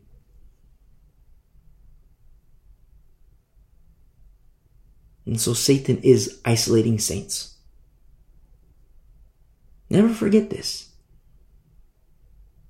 Because just as there was the great do-over of, you know, Corinth, and, you know, we juxtapose that, that time period in Corinth of the arrested development to Thessalonians and see how, you know, the, the, the fight was like immediate for them. The home invasion, you know, they become a believer, you know, Jason becomes a believer and then boom, Jason's home invasion, home invasion. And we juxtapose that time frame. He's like, wow, this is like a do-over. You know, the, Corinthian saints, it's like, okay, wow, you know, three years arrested development, not good you know, Chloe's or uh, Chloe's awesome. Those in her household awesome. But in, in, in Corinth, you have, you know, the uh, baby Christians and okay, baby Christians are beautiful, but man, they're still babies. Come on, let's, let's get off milk. You see the defunct pastors, defunct elders. And Corinth had its share of issues. Now we have the great do-over in Thessalonica. But in the last days, there's another great do over. Because now, as saints are being isolated, to remember these things and know these things and study the scriptures and search the scriptures with a noble and pure heart, with all readiness, and pray for the saints. Even saints you may never see again. Even saints you've never seen. I know that in, in the persecuted church, saints that according to the flesh, I long to be with. I long to embrace. And if that's you, I long to embrace you. But I embrace you in spirit. And one day I will embrace you, but not in the flesh. The last day saint. We got to get very comfortable with certain realities as specified according to the blue, blueprints that we have in the Word of God. And so we see here in verse 3 remembering without ceasing, without ceasing your work of faith, labor of love, and patience of hope. This is patience of hope. It's so beautiful because it's cheerful endurance of hope, but it's also the anticipation and expectation and confidence. And it's in our Lord, he says. It's not in politics. It's not in drugs. It's not in alcohol. It's not in sex. It's not in the, the casino. It's not in anything of the flesh, anything of the world. It is in the Lord. And as we look at the, the home invasion in Thessalonica, you see the cost of being a Christian is heavy. But then at the same time, don't forget that also at this time period, 51 AD, it's eventually going to, it's not as heavy as like the 60s. I mean, 60 AD, but it's going in that direction of being heavier, a heavier cost to be a Christian. Instead of the thumb of Rome, it's the thumb of the religious leaders. And yet, the saints having the patience of hope, the cheerful endurance of hope, anticipation, expectation, and confidence, not in politics, not in a political leader, not in drugs, not in alcohol, not at the casinos, not in the glitz and glam of Thessalonica, but only in the Lord. He says in patience of hope in our Lord Jesus Christ in the sight of our God and Father. Now, this in the sight of our God and Father, it's in front of and in the presence of our Father. It's, it's like, like of our Father, like He sees. The Lord sees. This, there's a shift that I'm noticing in terms of counseling or when a Christian needs help in certain areas. Where before a Christian would approach and say, Hey, I need help in this area. I need help with this. I need help with that. And you know, that's fine. Okay. You know, what's the problem? You know, and you know, what's, what's happening? And it's okay. You know, this is happening. This is happening. Okay. This is what we do. In accordance to the blueprints to honor the Lord, this is what needs to happen. But there's something different that I'm noticing a Christian says, I, I need help in this area. I need help in this. Okay, what's the problem? And I'm seeing a lot of this. And they tell me, my faith my faith. You know, what's the problem? You know, before it'd be like, what's the problem? Oh, you know, like, you know, uh, sex, drugs, alcohol, you know, casino, it's it, the works of the flesh. You know, what's the problem? Okay, it's this, that, and this, and, you know, uh, marital problems. Oh, my wife, oh, my husband, oh, my kids, oh, my parents, oh, my grand. Okay, the Bible gives us blueprints for, you know, how we deal with certain things. Some, someone comes to me today. Can you help me out with this? Sure, no problem. What's up? My faith is fading.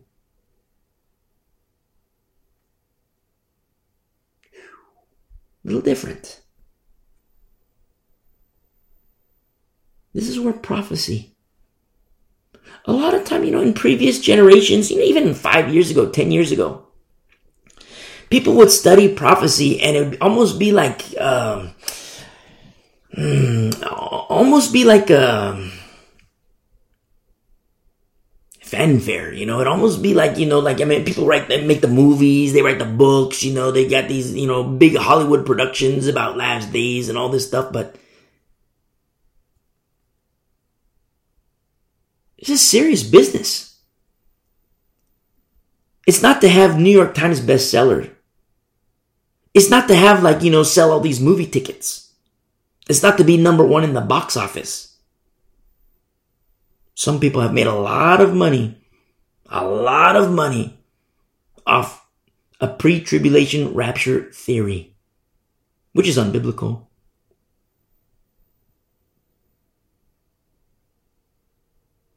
A lot of Bible teachers and pastors, so called, say that studying prophecy is irrelevant for the Christian today. But today somebody comes to me, I need help. What's the problem, brother? What's the problem, sister? And you know, like, you know, a year ago you expect that, you know, well, you know, sex, drugs, alcohol, whatever it is. But now it's, it feels like my faith is going away. But when you understanding, understanding prophecies and understand the signs of the times, prophetically speaking, it breaks my heart to say this. But prophetically speaking, lamps will go out. Christians, saints will run out of oil for their lamps. In conjunction with this, he who now restrains will be lifted up, lifted away. And Jesus Christ even says that no flesh would be saved, even the elect, unless the days be shortened. And I'm starting to, see the rise of the, you know, like, hey, you know, brother, can I talk to you?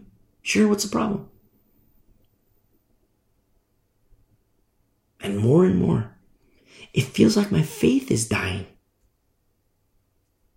Then you have false teachers. Rick Warren, Saddleback, big church, megachurch. Quote, according to him, quote, Anyone who lets himself be distracted from Bible prophecy is not fit for the kingdom of God. Distracted from Bible prophecy?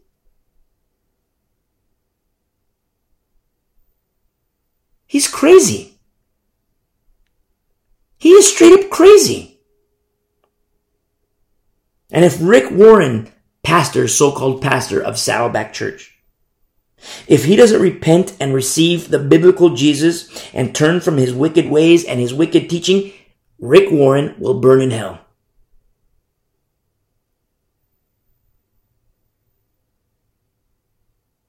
And he says anyone who is distracted from prophecy is not fit for the kingdom of God.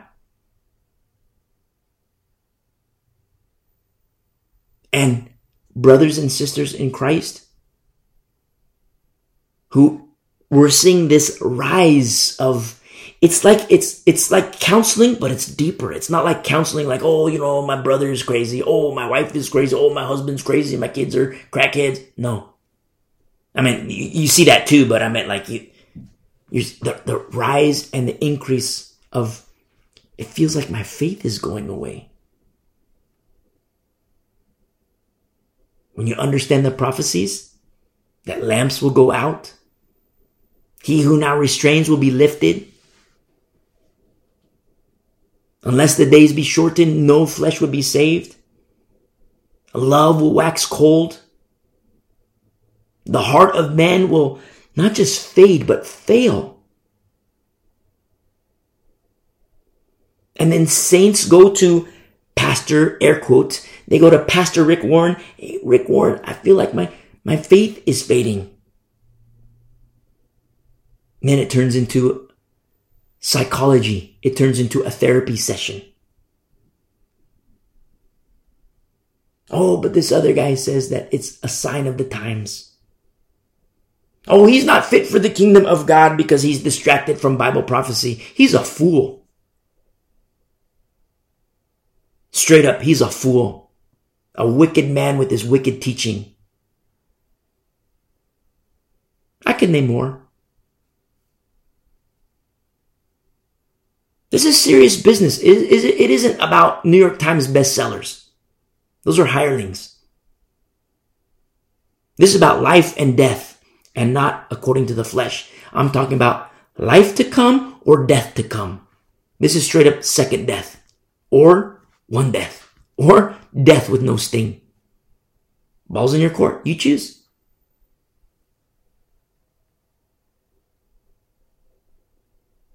See? Rick Warren? Oh, don't, you know, anybody who, who, who studies, is distracted by Bible prophecy is not fit for the kingdom of God.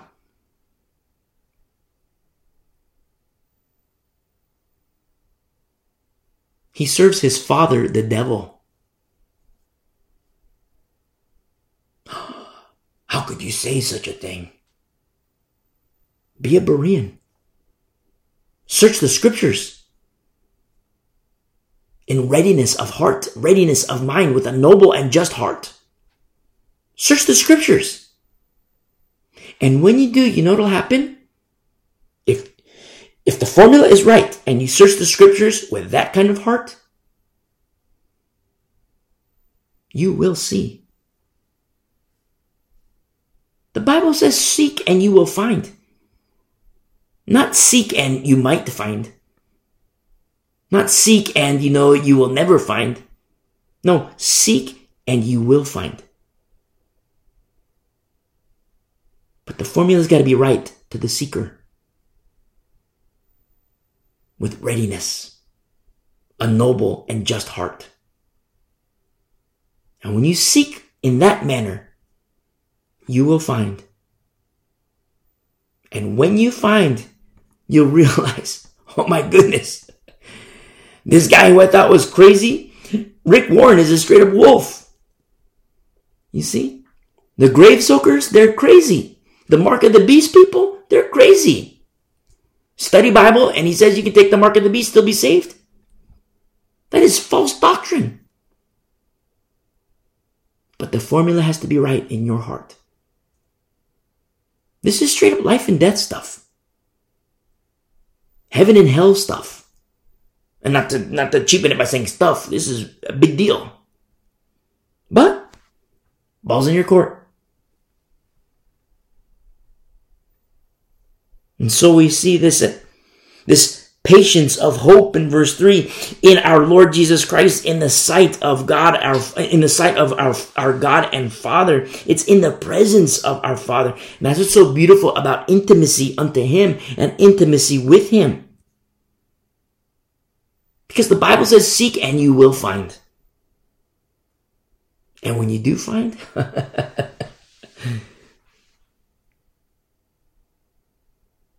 you look forward to dying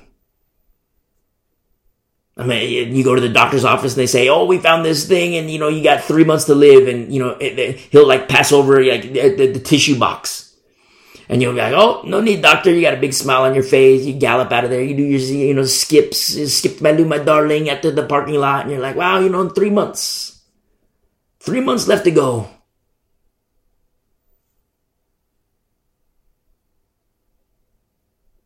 We see this in verse 4 knowing, beloved brethren, your election by God. This election by God, it translates in the Greek as ekloge. Ekloge, it's divine selection and choosing. I have something to say to my Calvinist friends and Reformed theory friends. Calvinism and the Reformed theology, they call it theology, but it's just a theory.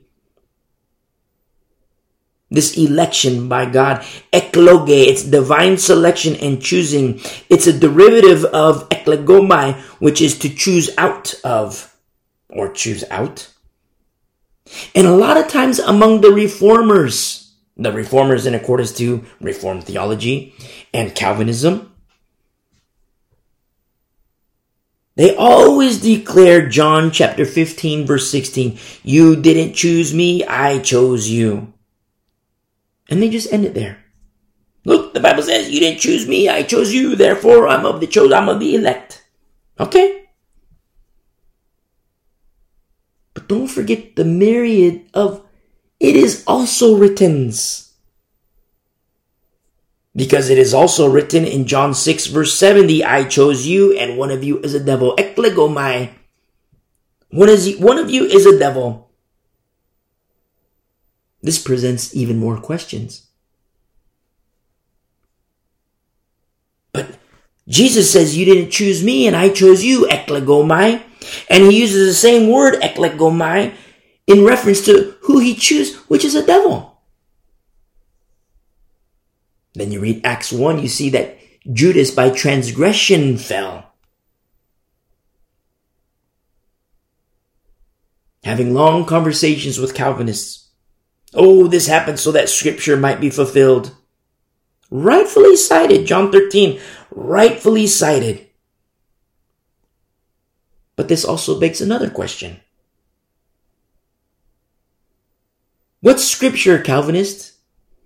What scripture, Reformed theory? What scripture do you want fulfilled in you? Choose. Ball's in your court.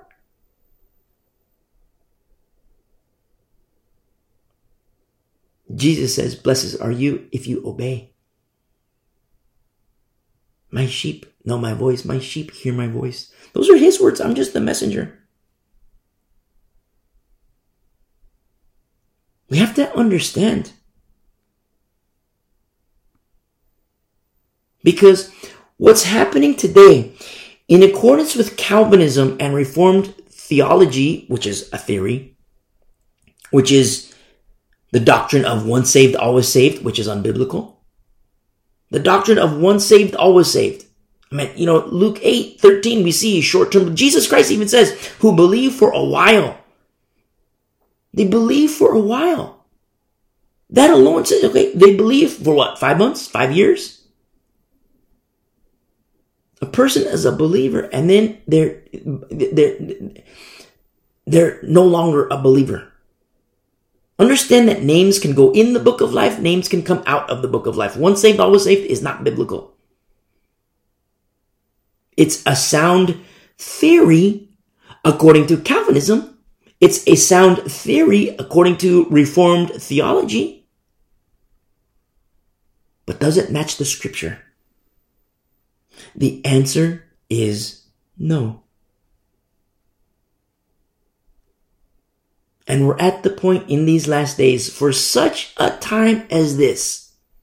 The Reformed theory people, the pastors, the people who have their study Bible, you know, the uh, uh, uh, uh study Bibles, they're starting to teach as a result of their theory of election, in accord, election at accordance to their theory, and once saved, always saved in accordance to their theory that they're starting to teach, and it's growing, that Christians can take the mark of the beast and still be saved. Rubbish. Straight up rubbish. And that's what's so powerful about the Word of God. You don't have to be a rocket scientist. You don't have to have a, a doctorate in theology. You just read the Word of God. But the heart has to remember the formula's got to be right in your heart. Because the Bible says, seek and you will find. But the seeker's heart, it's got to be noble. It's not to seek to, you know, I don't believe and I'm just going to read this because I'm in, you know, liter- literature class and I'm in this, I took this elective and I mean, I'm going to read the Bible as literature, this and that. No, that's not the formula. That's not a noble heart. You seek the Lord. And you will find the Lord. That's His promise.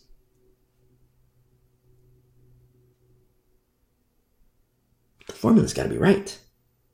Yes, there is election by God, but in accordance to scripture, the word of God, Genesis to Revelation, and the real Jesus, not the fake Jesus that the real Jesus warns about, there are many Christ. Remember, the disciples asked Jesus Christ, What are the sign of the last days, the sign of your coming?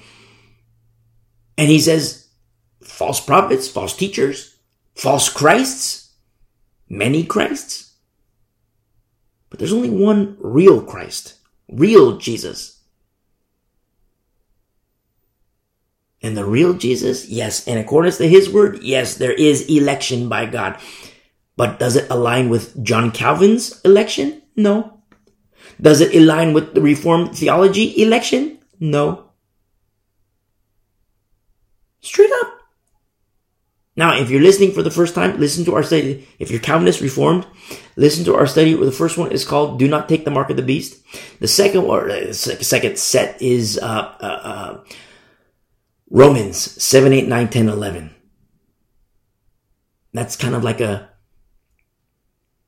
a good diving board to stand on before you jump away from Reformed theology and Calvinism.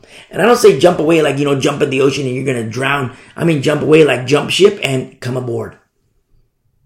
Come aboard. This door of grace, it is closing. And the church is asleep. But it is prophesied that the church will be asleep in the last days. Rick Warren, Oh, don't be distracted by that. Anybody who says such is not, not fit for the kingdom of God. No. He is the one who will not enter the kingdom of God without repenting in the real Jesus, repenting of his wickedness. But his present state as a wolf, he will burn in hell. Straight up.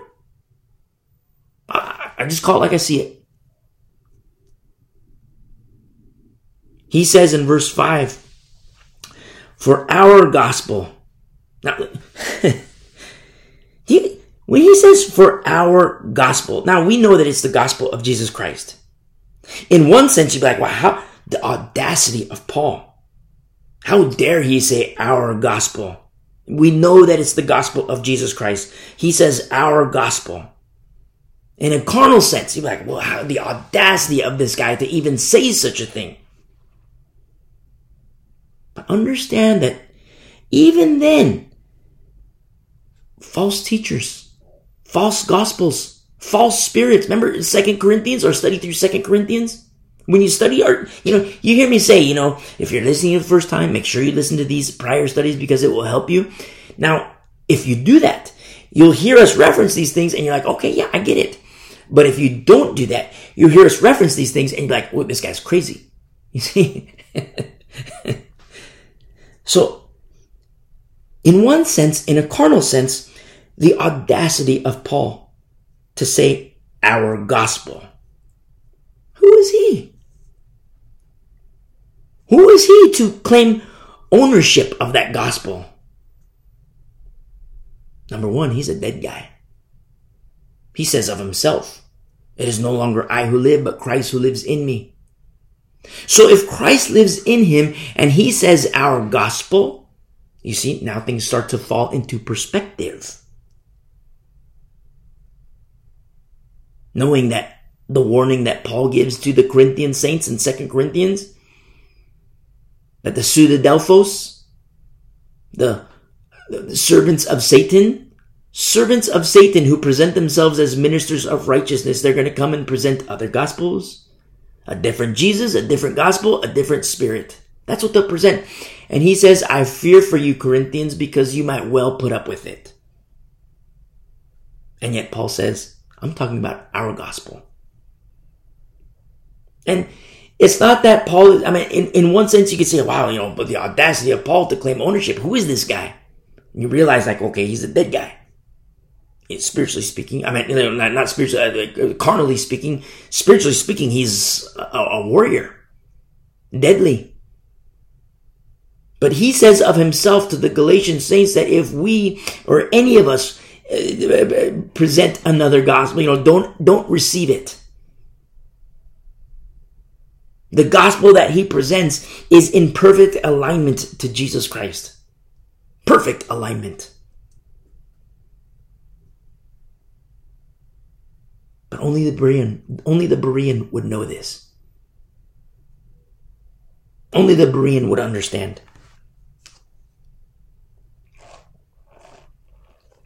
And so we see here. For our gospel did not come to you in word only. Now, let's pause here for a moment. Our gospel did not come to you in word only. Now, if you pause here, I mean, there's not a period here, but if there were a period here, this is the realm of babies. This is the realm of adolescence and a large chunk of the mature where, you know, it's in word only. But there's another realm. And it's the realm of the deadly. And, you know, listen to our study through Galatians, you'll understand this concept of being deadly in Christ. Remember the demons, you know, you know, Jesus I know, Paul I know, but who in the world are you? And the realm of the deadly, it says, our gospel did not come to you in word only, but also, also in power. Dunamis in the Greek. Dunamis, where you get the word dynamite from. Dunamis. And in the Holy Spirit. That's, that's a different ballgame. Because a gospel that comes in word only.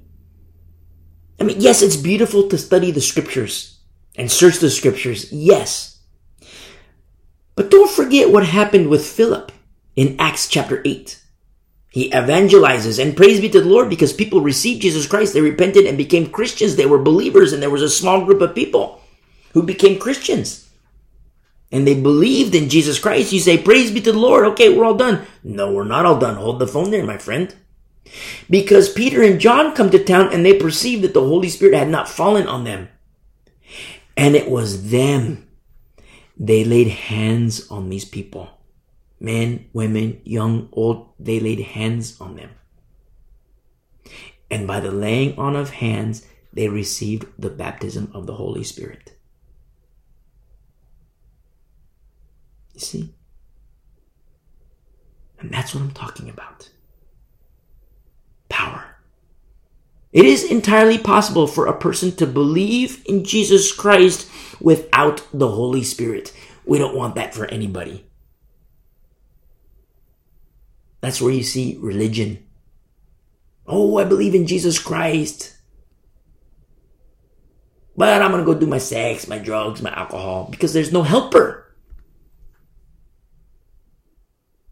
Oh, I believe in Jesus Christ and oh, I don't, you know, I'm not going to partake in this and all these works of the flesh. And I gotta, you know, I'm very devout and I gotta do this and I need the sacraments. I need the, the, the liturgy. I need this. So I'm going to go to this, you know, Eastern Orthodox. I'm going to go to this Catholic place because I need this. I need to see it with my own eyes. I need to see the sacraments. I need to see the chalice. I need to see this and all the semblance of what I perceive to be holy. I need this.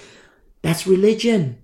And also, you know, it's not, not Christianity, biblical Christianity. biblical Catholicism is not biblical Christianity. Same with Eastern Orthodox. And I say, you know, if that's you, if you're, if, if you're in those environments of Catholicism, Eastern Orthodox, jump ship. Come out. Come out of her, my people. If you're Calvinist Reformed, jump ship. Come out of her, my people. We are in the last days. Certain ships will kill you. But there is only one. There is only one where death has no sting. It's Jesus Christ. The real Jesus, the biblical Jesus. Rick Warren's Jesus? You're in trouble. Jump ship. If that's you, if you go to Saddleback, if you're in Saddleback, jump ship. Come out of her, my people. It's a hireling. A wolf.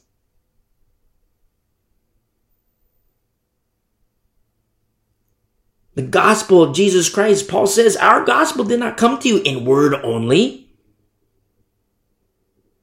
but also in power and in the Holy Spirit and in, in much assurance, which is full assurance and confidence as you know what kind of men we, we were among you for your sake. I love this.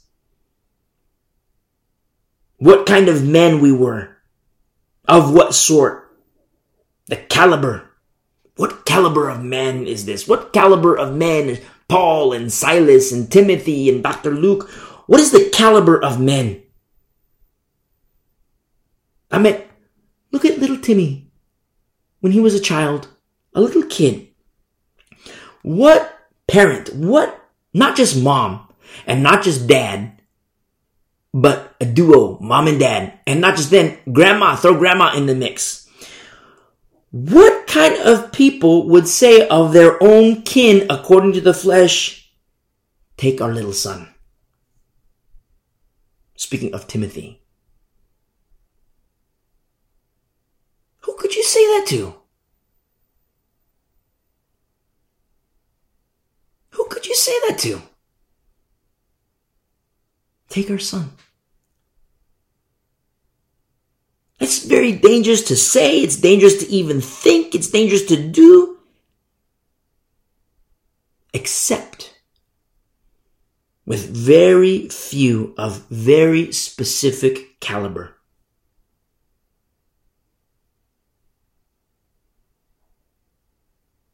And that's what Paul is talking about here. Remember, remember Thessalonica, straight up home invasion. This is home invasion territory. And not just home invasion territory, this is glitz and glam territory. Something that Demas succumbed to.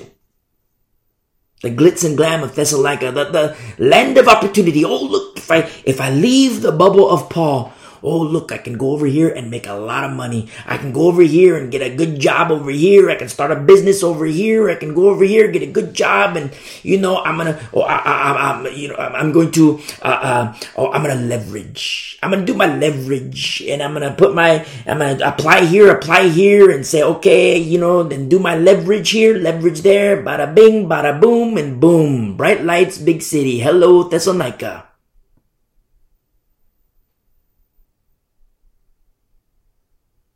Do not be deceived. Do not be deceived, my friends.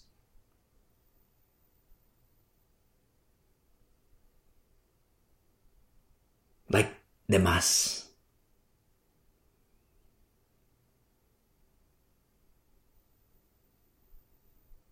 Paul says to the saints who are in the territory of glitz and glam, bright lights, big city who are in the territory of home invasion. He says, you guys know, not you guys, you guys might think this. He says, you know what kind of men we were among you. We weren't the grave soakers. We weren't the defunct like in Corinth. We weren't of the mark of the beast people. We, we never called the Holy Spirit glitter. We're not replacement theology, God teaching God is done with Israel. For a mom and dad and grandma to all be on board with saying, not that the grandma has a say, but I mean, you know, eh, sometimes grandmas have say, sometimes grandmas are straight up crazy. Remember? Look at the formula for, for mom and dad and grandma to all be on board. Paul, take little Timmy. That's a, that's a good caliber guy. And as little Timmy grows, that's a good caliber Timothy. A future pastor.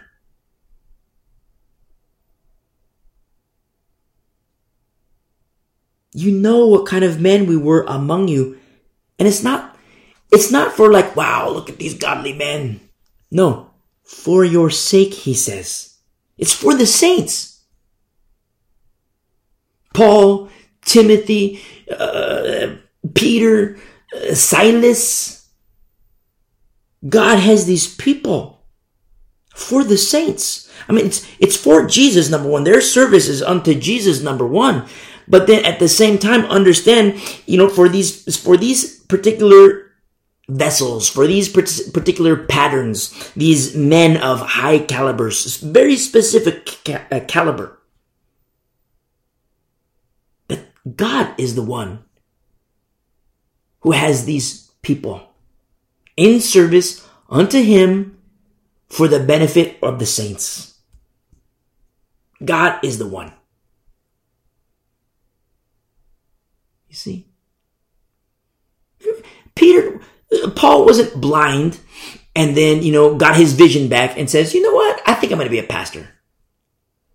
Paul wasn't blind and all of a sudden he's in Ananias' house and, you know, okay, you know, nice to meet you, Ananias. How you doing? And, okay, thank you for my eyesight. And okay, you know, I'm gonna, you know, I think I'm gonna go out and I'm, I'm gonna preach this gospel of Jesus that I've heard about. No, this is the Lord who says, is it easy to kick against the goads? You say that to a Pharisee? And not just any, you know, plain Jane Pharisee, a Pharisee, a Pharisee's a student of Gamaliel, and he says, "Is it easy to kick against the goads?" That's I mean, it's it's a God. I mean, listen to our study in Acts, and you see our references to Exodus. It's like, well, this is, this that's hardcore.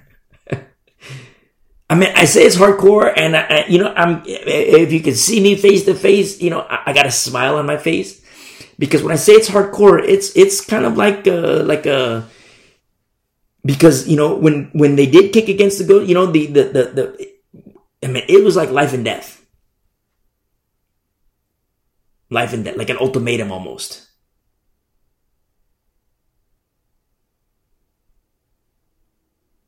And Paul received his vision. His vision was taken away by the Lord, given back to him by the Lord. Ananias prayed over him. And the Lord says, Saul, you are no longer Saul, you are Paul. Well, I mean, you know, they call him Paul from not a name change, but you know, reference point. I mean, you listen to our study the book of Acts and you'll understand more. And the Lord is the one who says, This is what you're going to do, Paul. I'm going to use you. And before he told Paul, he told Ananias. Remember, Ananias was kind of scared, like, Lord, are you sure it's this guy? Are you sure this is the guy? Because I've heard about him and he's gone and arrested and killed and captured and, you know. And the Lord revealed his plans to Ananias. He's the vessel I'm going to use to preach the good news, preach the gospel to Jew and Gentile. It's not Paul thinking, oh, I want to do good for my community. I want to do good for my community, so I think I'm going to be a pastor. No, it's the Lord who says, Paul, this is what I'm going to do, and I'm going to use you.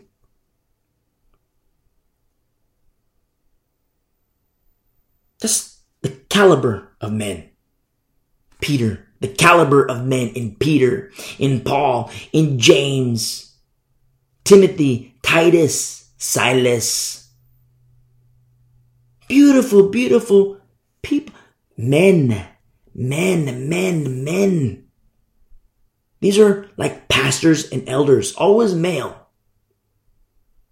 But don't forget the beautiful patterns that are female, like Chloe, the Bible studies in Corinth in 1 Corinthians 3, me personally, and I speak as a male, I would hate it.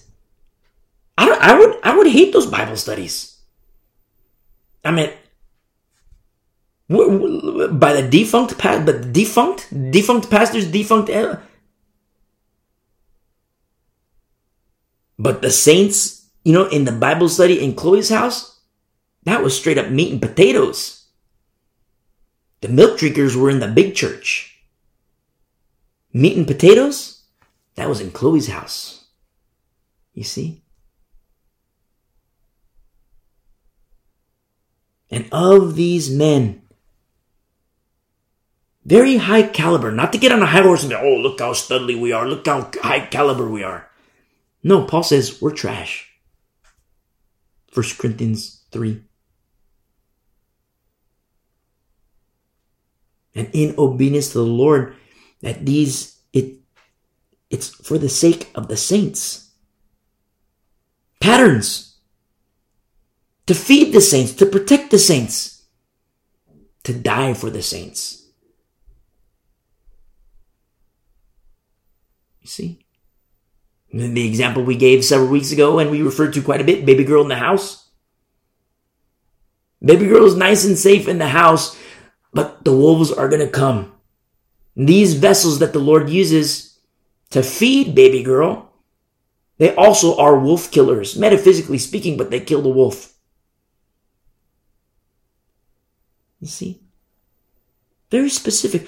They don't come just in word only, and not to not to not to say that the word not to not to the word is like everything. The word became flesh. The word is beautiful. The word is the Word, the Logos. But there's something else to take notice of, beautiful saints. Or beautiful saint, I'll say.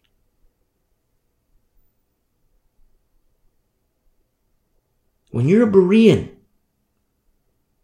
it's beautiful to be a Berean. Search the scriptures with a noble heart, with readiness, and how you receive the word. Beautiful. Seek and you will find. But also look for the power. Also look for the Holy Spirit. And that's a different ball game. Remember the believers with Philip? They believe in Jesus Christ. John and Peter come to town. And when they laid hands, boom, they received the Holy Spirit. Now, this isn't for my charismatic brothers and sisters. This isn't like, you know, what you see on TBN, Tricking Believers Nightly. If that's you, if you're charismatic Pentecostal, listen to our study through 1 Corinthians 12, 13, and 14. The Bible is very specific on how the Holy Spirit works. The ministry of the Holy Spirit, the moving of the Holy Spirit, the baptism of the Holy Spirit. There are many gifts. The gifts of, gift of tongues is one of many. One of many, and not the greatest gift. The greatest gift is love. Listen to our study through 1 Corinthians 12, 13, and 14. You'll understand.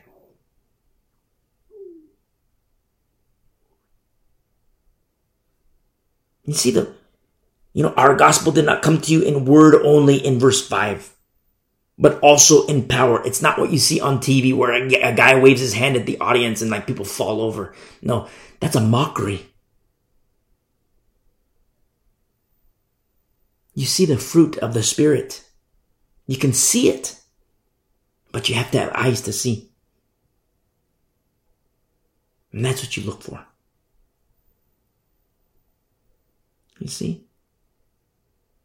And we see that in verse 6, and you remember the saints in Thessalonica, put things in perspective here. This is home invasion territory. This is glitz and glam, you know, bright lights, big city of Thessalonica, what Demas succumbs to.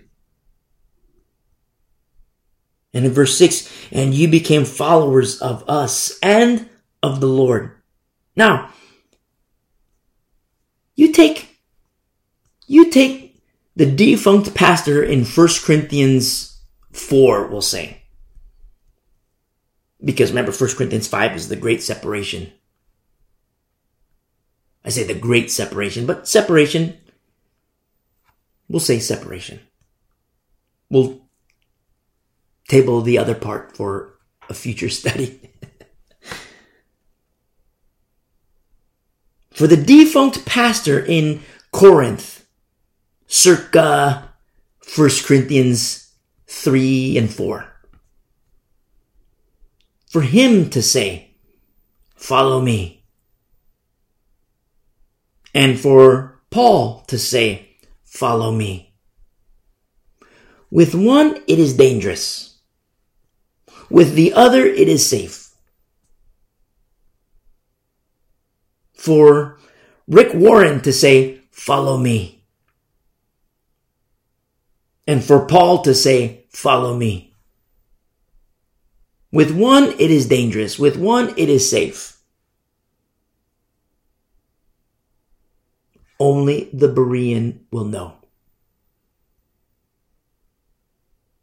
You're not a Berean, you'll hear, oh, this guy, look, mega church, mega church, a lot of people, look, he's very friendly. He's got these books. He says, oh, this psychology, it really helped me. I'm gonna follow him. And you listen to what he says. Oh yeah, just don't, don't mind prophecy. Don't get distracted with prophecy. And anybody who, who studies prophecy and who he gets distracted by prophecy, they're not fit for the kingdom of God.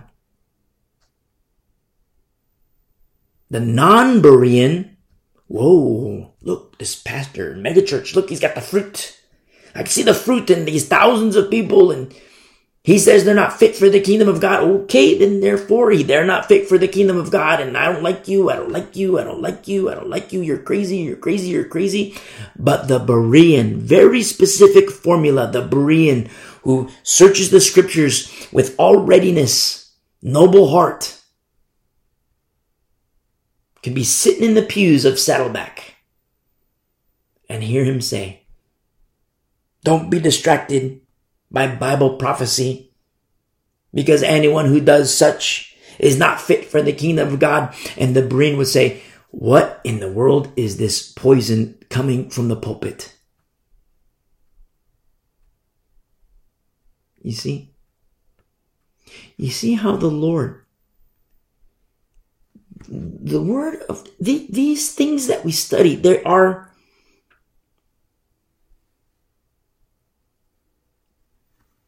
shrouded in ministry or shrouded in mystery. That's how the word was. I mean, you know, the word became flesh. It's very important to understand the word became flesh. But in the beginning was the Word. And the Word was with God, and the Word was God. And the Word became flesh. You see? Until the seed. Remember? Everything in the law points to Christ, but pre-law, it was according to promise to Abraham.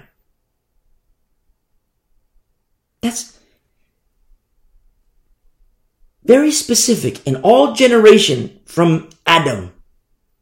All generations after that. Eyes to see, ears to hear required.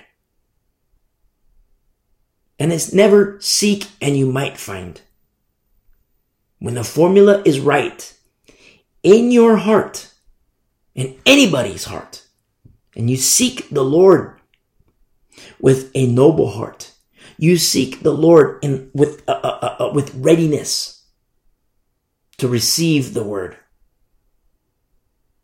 You will find absolutely 100% you will find. But understand when we see the home invasion scenario in Thessalonica, that world was turned upside down. And when the formula is right in you and you grow and mature in Christ, in the case of Jason, there wasn't a lot of time to grow and mature. But look at the opposition that was right there. Boom. Home invasion. You see? When the formula is wrong, you want to sit in the pews of, you know, the grave soakers. You want to sit in the pews of the Holy Spirit is glitter. You want to sit in the pews of take the mark of the beast, you'll still be saved. You'll have friendliness with the world. No home invasion. Why? What's, you're no threat. No threat whatsoever. Why? Satan knows the formula is crazy. Satan knows that the formula does not align with the word of God. That's what he wants. But when the formula is right, that's like straight up home invasion material. I'm not, you know, advocating home invasions, but I meant, you know, a sign. I mean, when, when you're on the receiving end of, you know, the arrows, that's a good sign. Being in the crosshairs, that's a good sign. Carnally speaking, that's like, well, that's crazy to be in the crosshairs. That's a good sign. Yes, absolutely. Don't forget, we have armor. We're going to take hits. The church in the last days, saints, I don't want to say church in the last days, saints in the last days. Why? Because post revelation or after revelation 4 people say you don't see the word church because the church has been raptured. No you see that you don't see the word church because the church has been judged in accordance to what the spirit said to peter that the church judgment comes first in the church. So what happens? You see the isolation of the saints in the book of revelation. The isolation of saints. So happens we live in a time where we're starting to see the isolation of saints. You see? Look at all the other things that are happening. All of it converging. Signs of the times for such a time as this.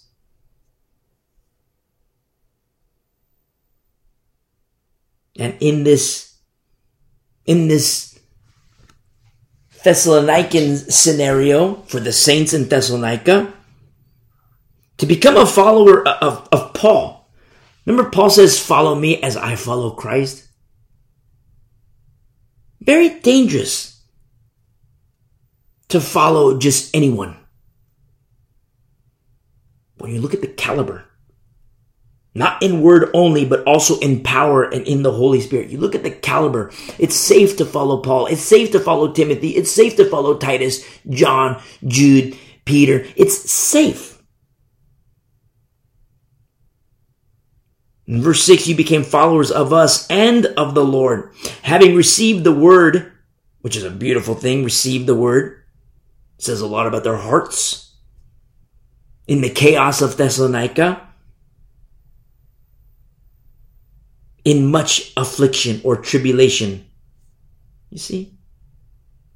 With joy of the Holy Spirit. Now, this with, in the Greek, it is not N, E N. It is not E N. It is not N, which is like, you see, like, you know, with, like if I were to say, you know, uh, I want, um, uh, gravy with my potatoes. Uh, you know, a lot of food references, but I want gravy with my potatoes. That would be like, I want gravy and potatoes, you know, with. But you don't see that. That's not how this with is. This is having received the word in much affliction, meta, meta in the Greek, meta. It's this association and accompaniment. Having joy in this association and accompaniment with the Holy Spirit. You see? It's not just, you know, uh, gravy on my potatoes. Gravy with my potatoes. No, it's it's not even like that at all. It's much deeper. Much, much deeper. Remember Thessalonica? This is home invasion material. Tribulation. Trouble and joy of the Spirit. And not like gravy and potato scenario. This is meta. This is that accompaniment. It's much deeper. Joy in tribulation. I mean, considering the great do-over, juxtaposing Thessalonica and Corinth, this great do-over will come again in the last days.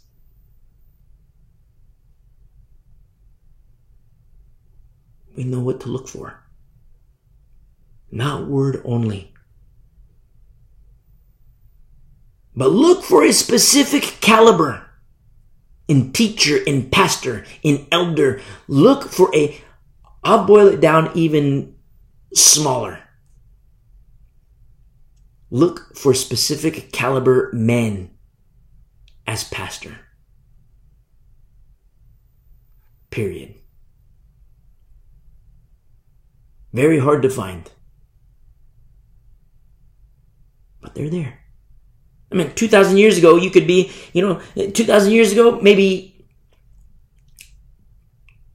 20 yards apart. And, you know, they, it grows further, you know, 40 yards apart, 50 yards apart, 100 yards apart. The further separation, time wise. But in the last days, 20 miles apart. Fewer, hard to find. And we're moving closer to a time when no flesh will be saved. Even the elect. No flesh will be saved. Even the elect, unless those days be shortened. See?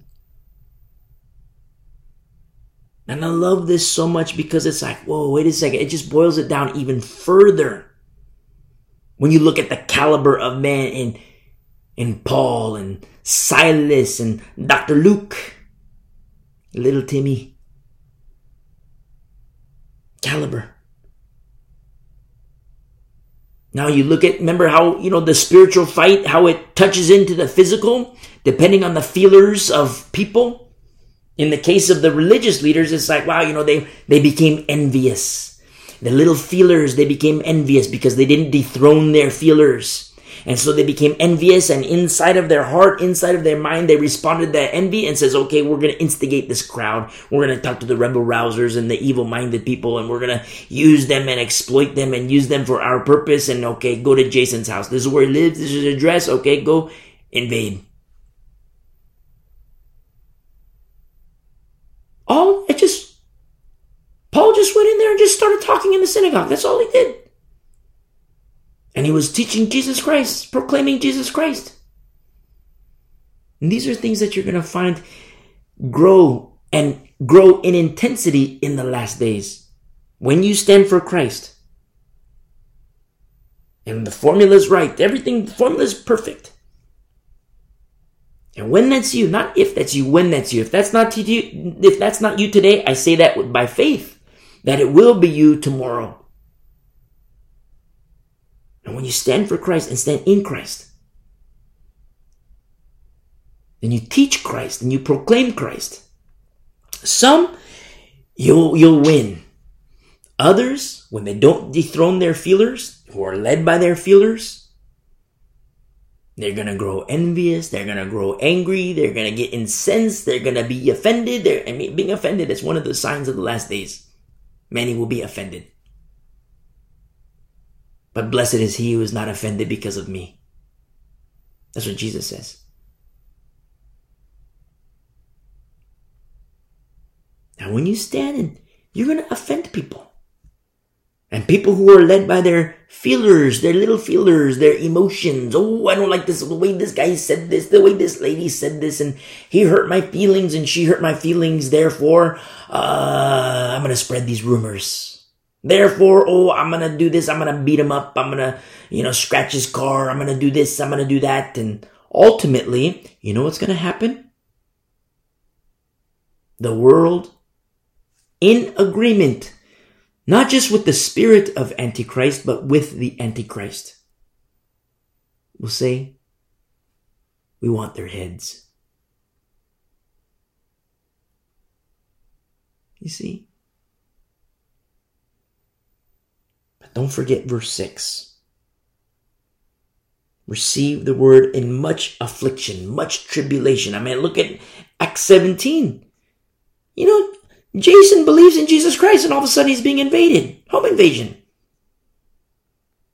But yet he received the word in much affliction, but not en, meta, meta. The joy of the Holy Spirit. Carnally speaking, you look at Stephen. Picture Stephen, he's about to get stoned. He takes the first stone to the face, which is painful. And yet, how could this be joy? The only way it could be joyful is with meta, oneness with the Spirit. The Spirit of Jesus Christ and oneness unto Him. You see? This is what you look for. Not just word only, also power and also the Holy Spirit. There are people today who say, Oh, the Holy Spirit, what you read in the book of Acts, that was for 2,000 years ago, it's not for today. Those are fools. Fools. They do not know the scriptures. They search the scriptures because in them they think there is eternal life, but they do not hear the scriptures. This is where you find the glitter people. This is where you find the grave soakers. This is where you find the mark of the beast people. This is where you find the replacement theology. Coalitions. A lot of religion, but no relationship. How dare you say this? Only the Berean will know. Only the biblical Berean will know and understand. The Word of God is a mystery. Understood. It's poss- completely possible to understand the mystery. Completely possible. The Lord is the one who says, Seek and you will find.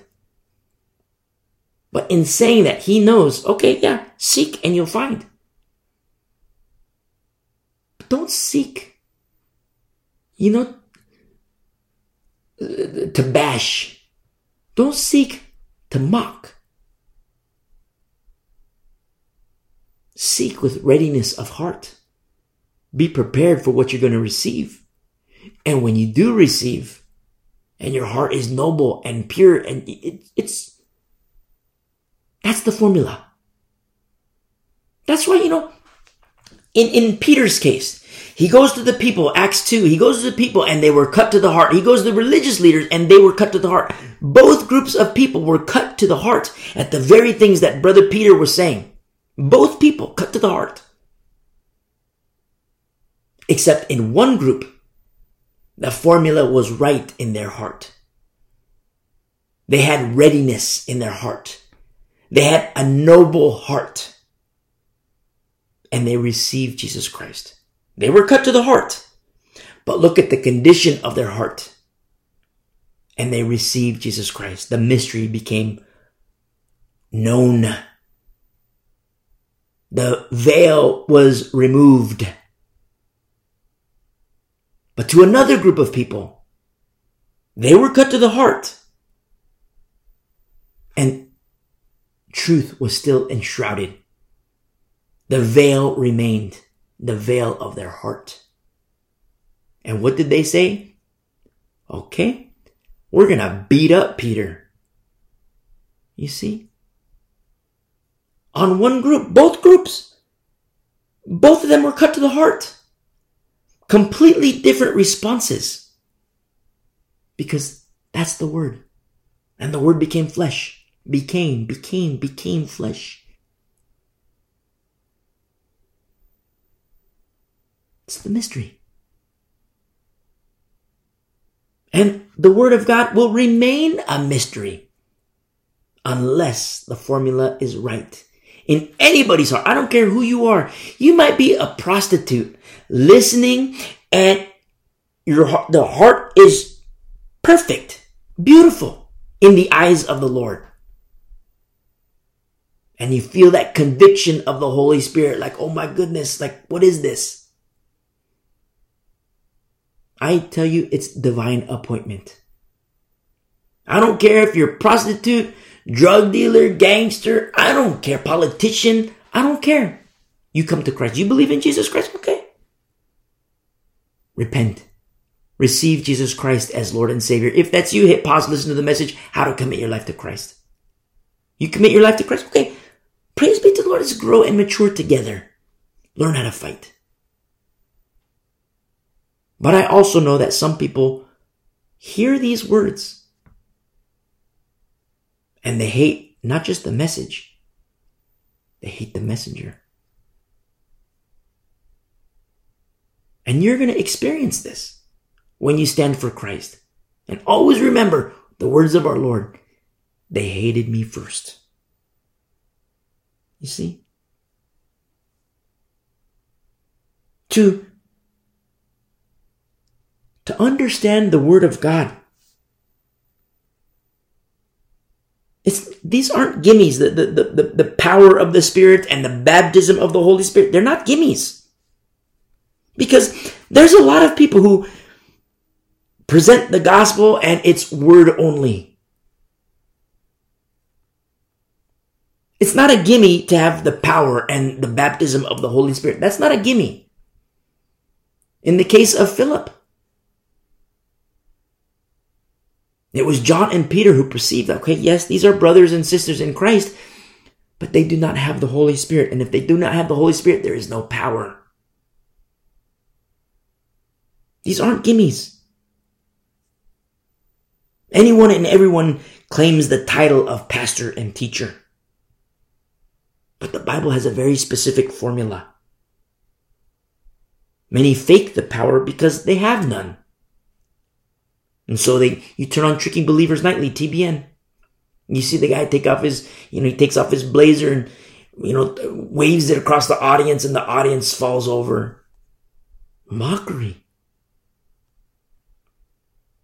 People who have no power of the Holy Spirit. Oh, that was for 2,000 years ago. Not for today. The Holy Spirit doesn't work that. Show me in the Bible where there's an expiration date on the Holy Spirit. They fake the power because they have no power.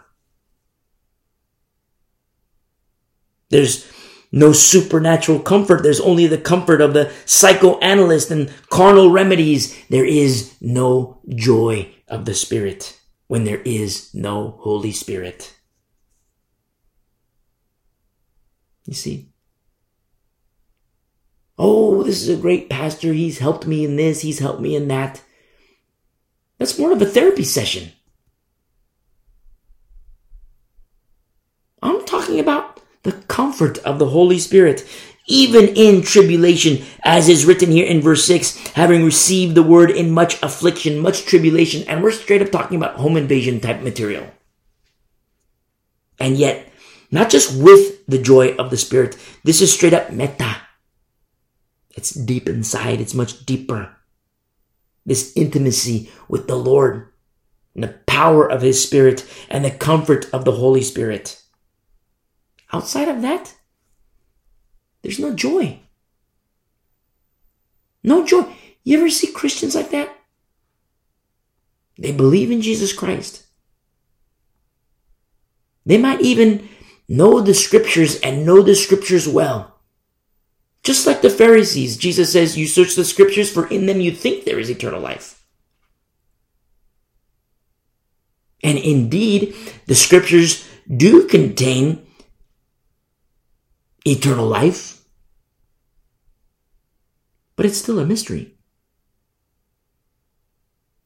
The formula in the seeker, the formula in the Pharisee, no. Not right. The formula in the religious leaders that wanted to beat up Peter? No, not right. The heart of the seeker, not right. The heart of the seekers in Acts, two, uh, Acts chapter 2? Beautiful. And look what happened. You see? Christians today, they believe in Jesus Christ. They have religion. They have no relationship. And they say, oh, the Holy Spirit, that was for 2,000 years ago. It's not for today. You don't find joy. You might see laughter, like, you know, you tell a joke and they laugh.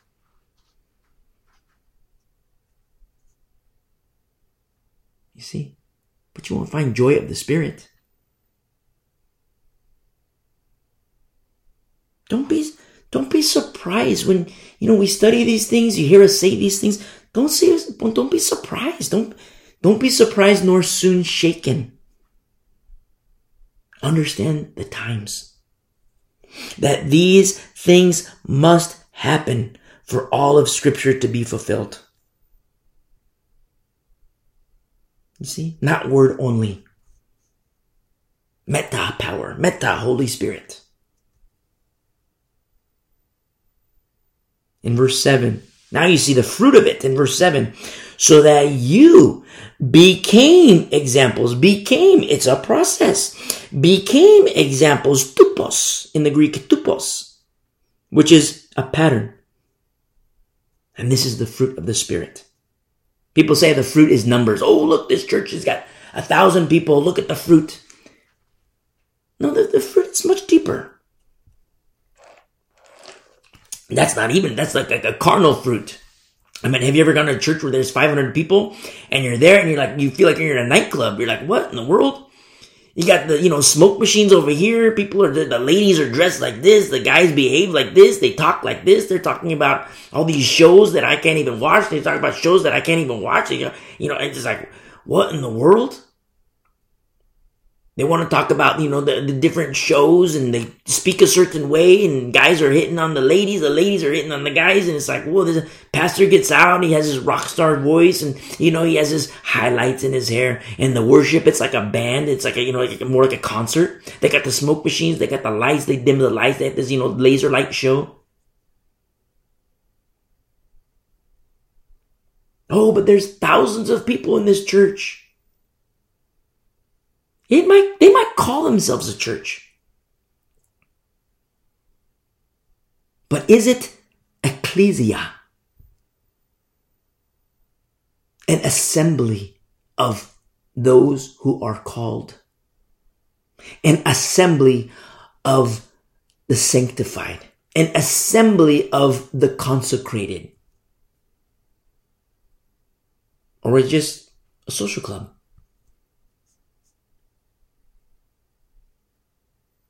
You see, we make these distinctions.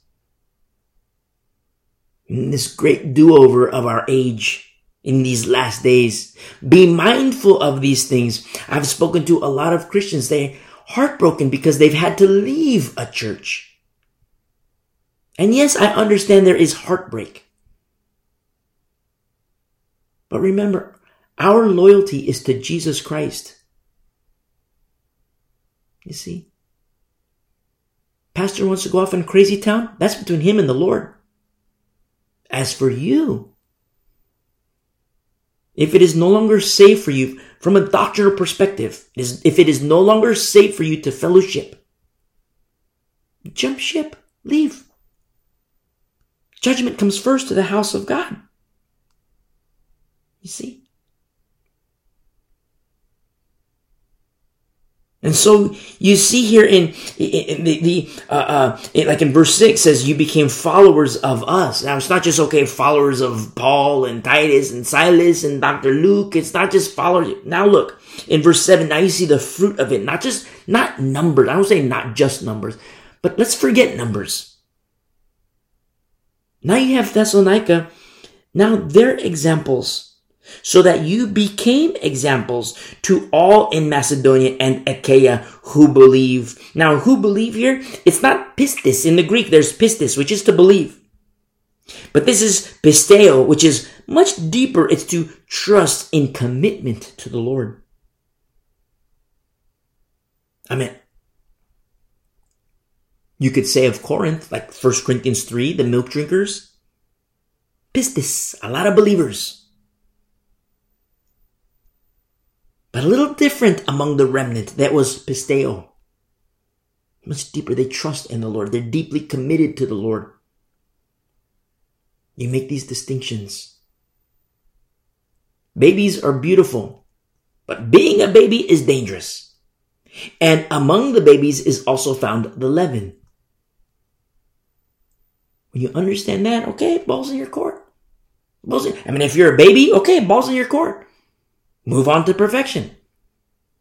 If you're in a fellowship and maybe you're adolescent or more mature and you realize like, wow, this church is like, you know, babies. Now you look at the pastor and you're like, okay, pastor, what's up? Everybody's defunct, you know, arrested development for 10 years. What's up, pastor? If the pastor is set in his ways, that's like straight up, you know, jump ship arena.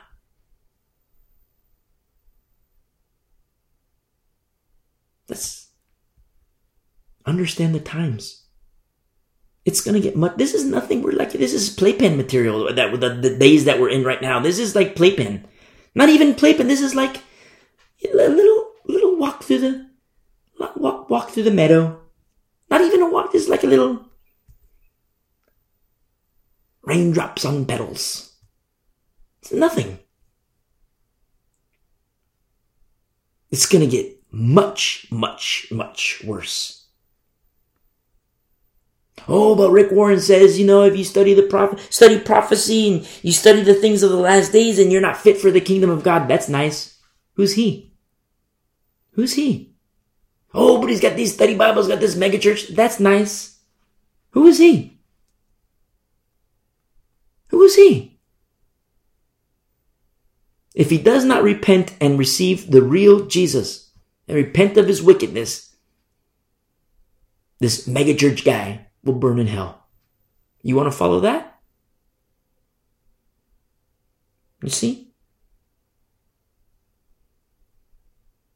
Word, power, Holy Spirit. Look for that in your pastor. Pastors, if you don't have that, You got some serious decisions to make. This is like step down material. This is like you can no longer pastor material. The formula's got to be right in you. Pastor. These days are evil, these days are wicked, and it's going to get much, much, much, much, much worse. We're moving forward to the time when no flesh would be saved unless those days be shortened. Even the elect. We're moving closer to the times where they'll want our heads.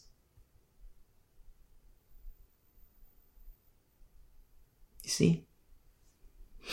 And so we continue in closing here. Now the, the, the, the, the Thessalonians became now examples in verse 7. We see in verse 8, for from you, now remember the saints are now examples. From you, the word of the Lord has sounded forth. Not only in Macedonia and Achaia, but also in every place. You see how the word goes forth? Your faith toward God has gone out. This is so beautiful. Turn with me really quick to Matthew, the book of Matthew, Matthew chapter 5. Matthew chapter 5.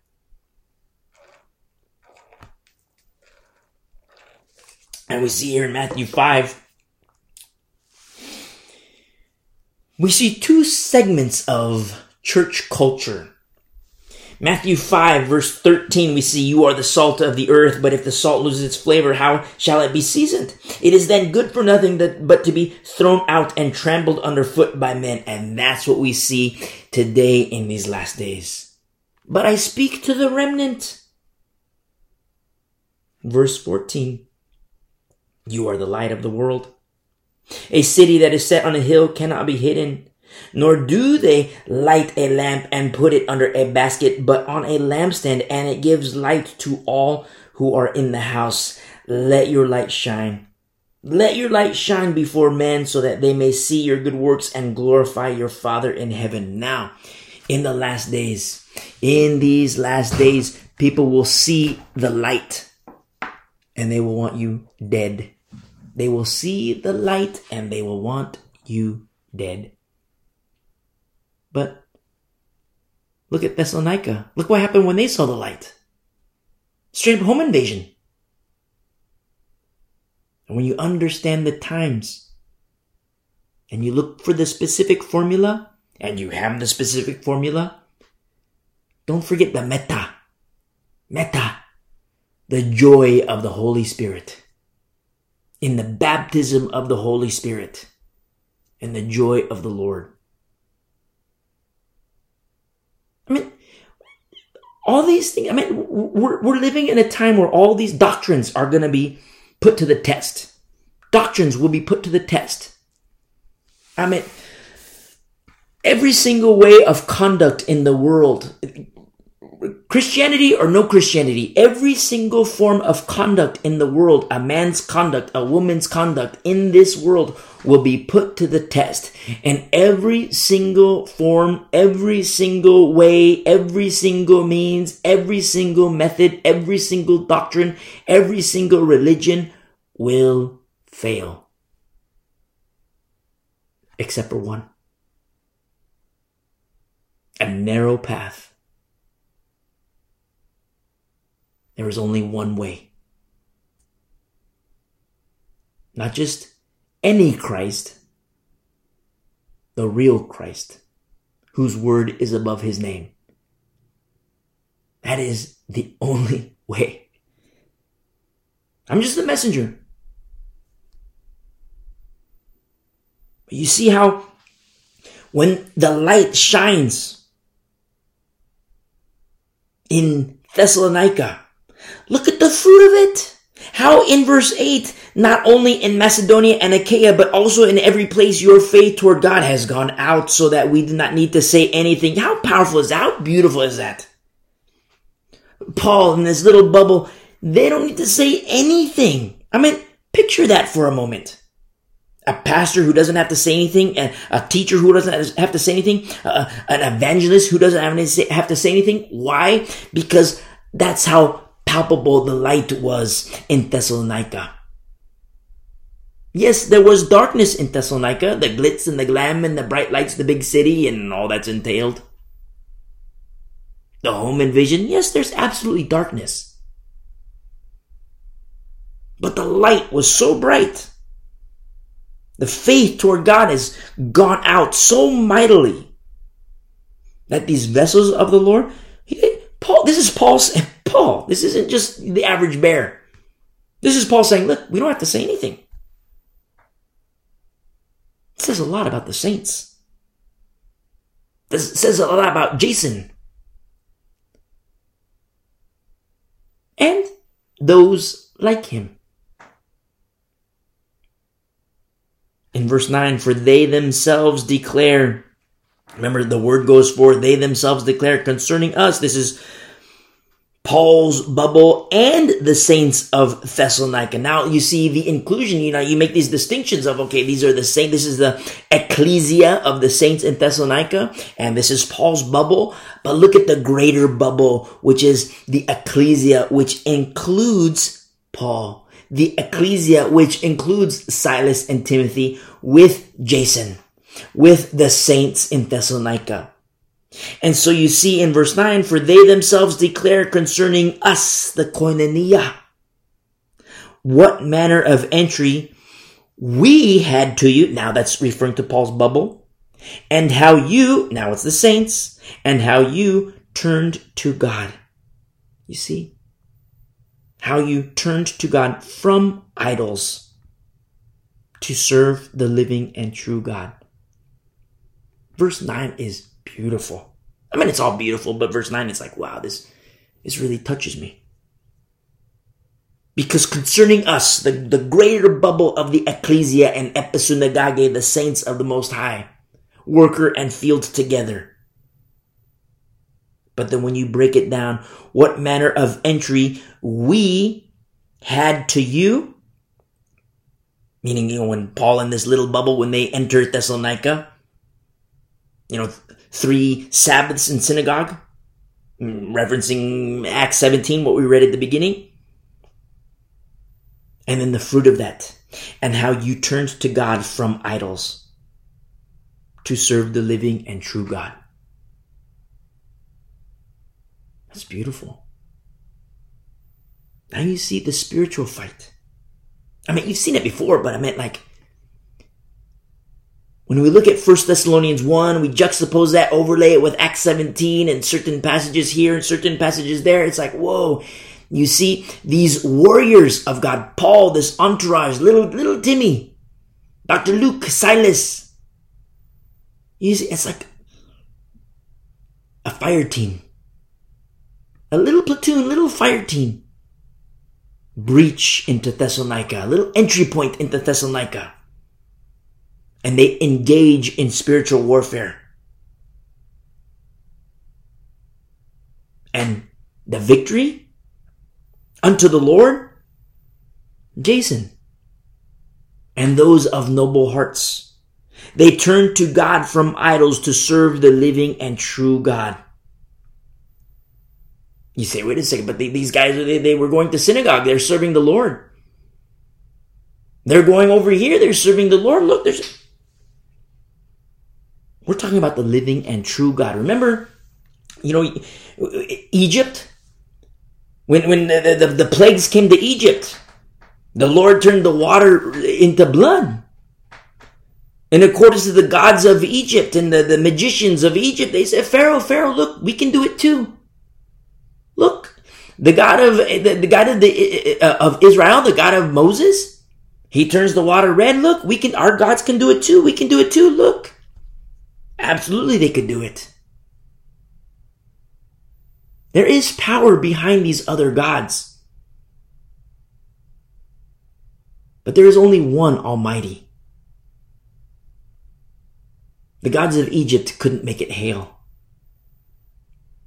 And as the Lord gradually made himself known, all of a sudden these magicians and sorcerers in accordance to the gods of Egypt, they were the ones who turned and said to Pharaoh, Pharaoh, let them go because our gods can't do that. Their God, the God of Israel, he is almighty. That's what's going to happen in the last days. As everybody's method of conduct in the world will be tested. And every single method of man will fail. Every single method of man will fail. There is only one way that won't fail, and it's not of man, it's of Christ. You and me, we abide in Him. You look at these saints in Thessalonica, they turned to God from idols. I don't care. Sex, drugs, alcohol, Ouija boards, wickedness, you know, evil, satanic. I don't care. You come to Christ right here, right now. Today is the day of salvation. Let that be said of you and for you, for God's glory. But I can't force it on anybody. You have to make a choice. Balls in your court. You have a choice to make. The same way the saints in Thessalonica had to make for themselves. You have to make for your, I don't care, you know, you might be with mom and dad, you might be with brother and sister and uncle and aunt and whatever, and they might think you're crazy. That's nice. If they want to burn in hell, that's between them and the Lord. I'm talking to you. You come to Christ. You hit pause, listen to the message, how to commit your life to Christ. You commit your life to Christ right here, right now. And so we see these saints of Thessalonica to serve the living and true God in verse 10 and to wait or await and to wait for to wait for his son from heaven. Now,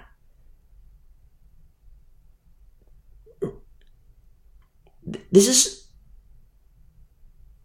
very hardcore implications for us today. The return of Jesus Christ as these prophecies are converging for such a time as this. Multiple things happening all at once for such a time as this. Look at the isolation of the saints. Look at the, the lure of Thessalonica. Something that, remember, Demas succumbed to. Leaving Paul's bubble. Love is waxing cold. The heart of man is failing. You see? The confederation of Arab nations and Middle Eastern nations, the inclusion of Israel, the year of Jubilee and preparation for the year of Jubilee, proclaimed by the Pope vicar of Antichrist. UN Secretary General saying how we must turbocharge towards Agenda 2030. Look at Magog growing. Look at the alliance of China and Russia and Iran. Look at the Euphrates River that is drying. For such a time as this, making way for the kings of the east in preparation for the battle of Armageddon. For such a time as this. Oh, by the way, government mandates, put this in your body. Put this in your body, and if you don't have it in your body, you can't buy or sell. I'm not saying that these things are the actual mark of the beast, but we're moving toward that direction. You see? Human integration into blockchain technology. Oh, but you can make a lot of money with Bitcoin. You can make a lot of money with cryptocurrency. That's nice. You want to burn in hell? Okay. You got to understand the prophecies. Oh, but Rick Warren says that anybody who, who studies the, the prophecies and is distracted by prophecies is not fit for the kingdom of God.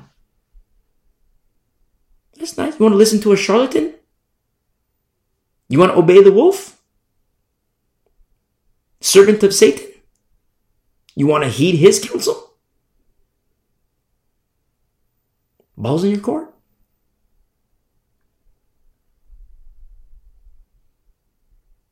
Verse 10 and to wait for his son from heaven, whom he raised from the dead, even Jesus who delivers us from the wrath to come, who delivers us, which is to rescue, a straight up rescue mission. There are deeper implications to this deliverance, which will will table for studies in the future, Lord willing. It's a rescue mission. Even Jesus who delivers us from the wrath to come. This is orge. Orge. It's very important to make these distinctions. Because orge, Satan's wrath is not orge. Satan's wrath is thumos. The great tribulation is for the saints. It's not, you know, uh, like the, the, reference our studies in the last days. We have certain studies that you have to listen to. One of them is called uh, Jacob's Trouble, biblically explained. The other one is When is the Rapture? Listen to those two studies. You'll understand more. I do not teach a pre-tribulation rapture. Why? It is not in the Bible. It is unbiblical. Is it is in accordance to theories of men. It is unbiblical. And I've had these long conversations with the pre-tribulation rapture people. A lot of them are starting to deny those things of pre-tribulation rapture because they've been taught their whole life, they've been Christian their whole life, and they thought we weren't supposed to be here, we weren't supposed to be here. And now we see these things start to happen, these events of the last days in preparation for the beginning of the 70th week. And the Bible indicates what's going to happen, you know, precursory, the beginning, the middle, the end, and a lot of things in between. And we're not supposed to be here. We're not supposed to be here. Well, in accordance to that theory, yes. But does the theory align with scripture? No. And if that is you. You believe in the pre-tribulation rapture. Number one, listen to those two studies. Jacob's trouble biblically explained, and then uh, uh, uh, when is the rapture? Pre-tribulation rapture theory is only a theory, but it does not line up with scripture. Satan will have his wrath. Thumos and it will be given to him to prevail against the saints. God's wrath? That's orge. That's like, you know, it's done. Like, like God's wrath is done. And saints are not appointed to God's wrath. But saints will certainly experience Satan's wrath. Thumos. Not orge, thumos.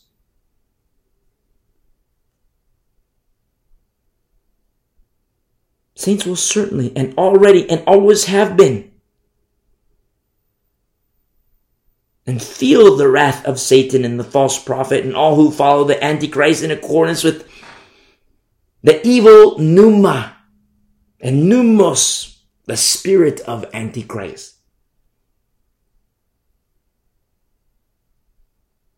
But when you understand the scriptures, and not just, you know, not just a Berean, like, you know, textbook knowledge. I'm talking about a Berean where, you know, the noble heart. You see?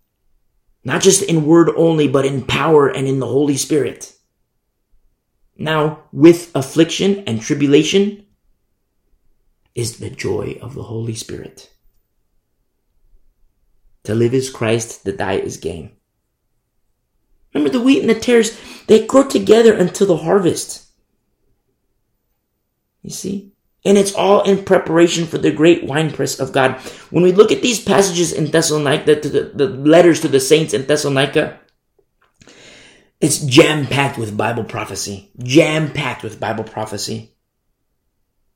And I say unto you, behold, the days of Noah, Behold the days of Elijah and Maranatha.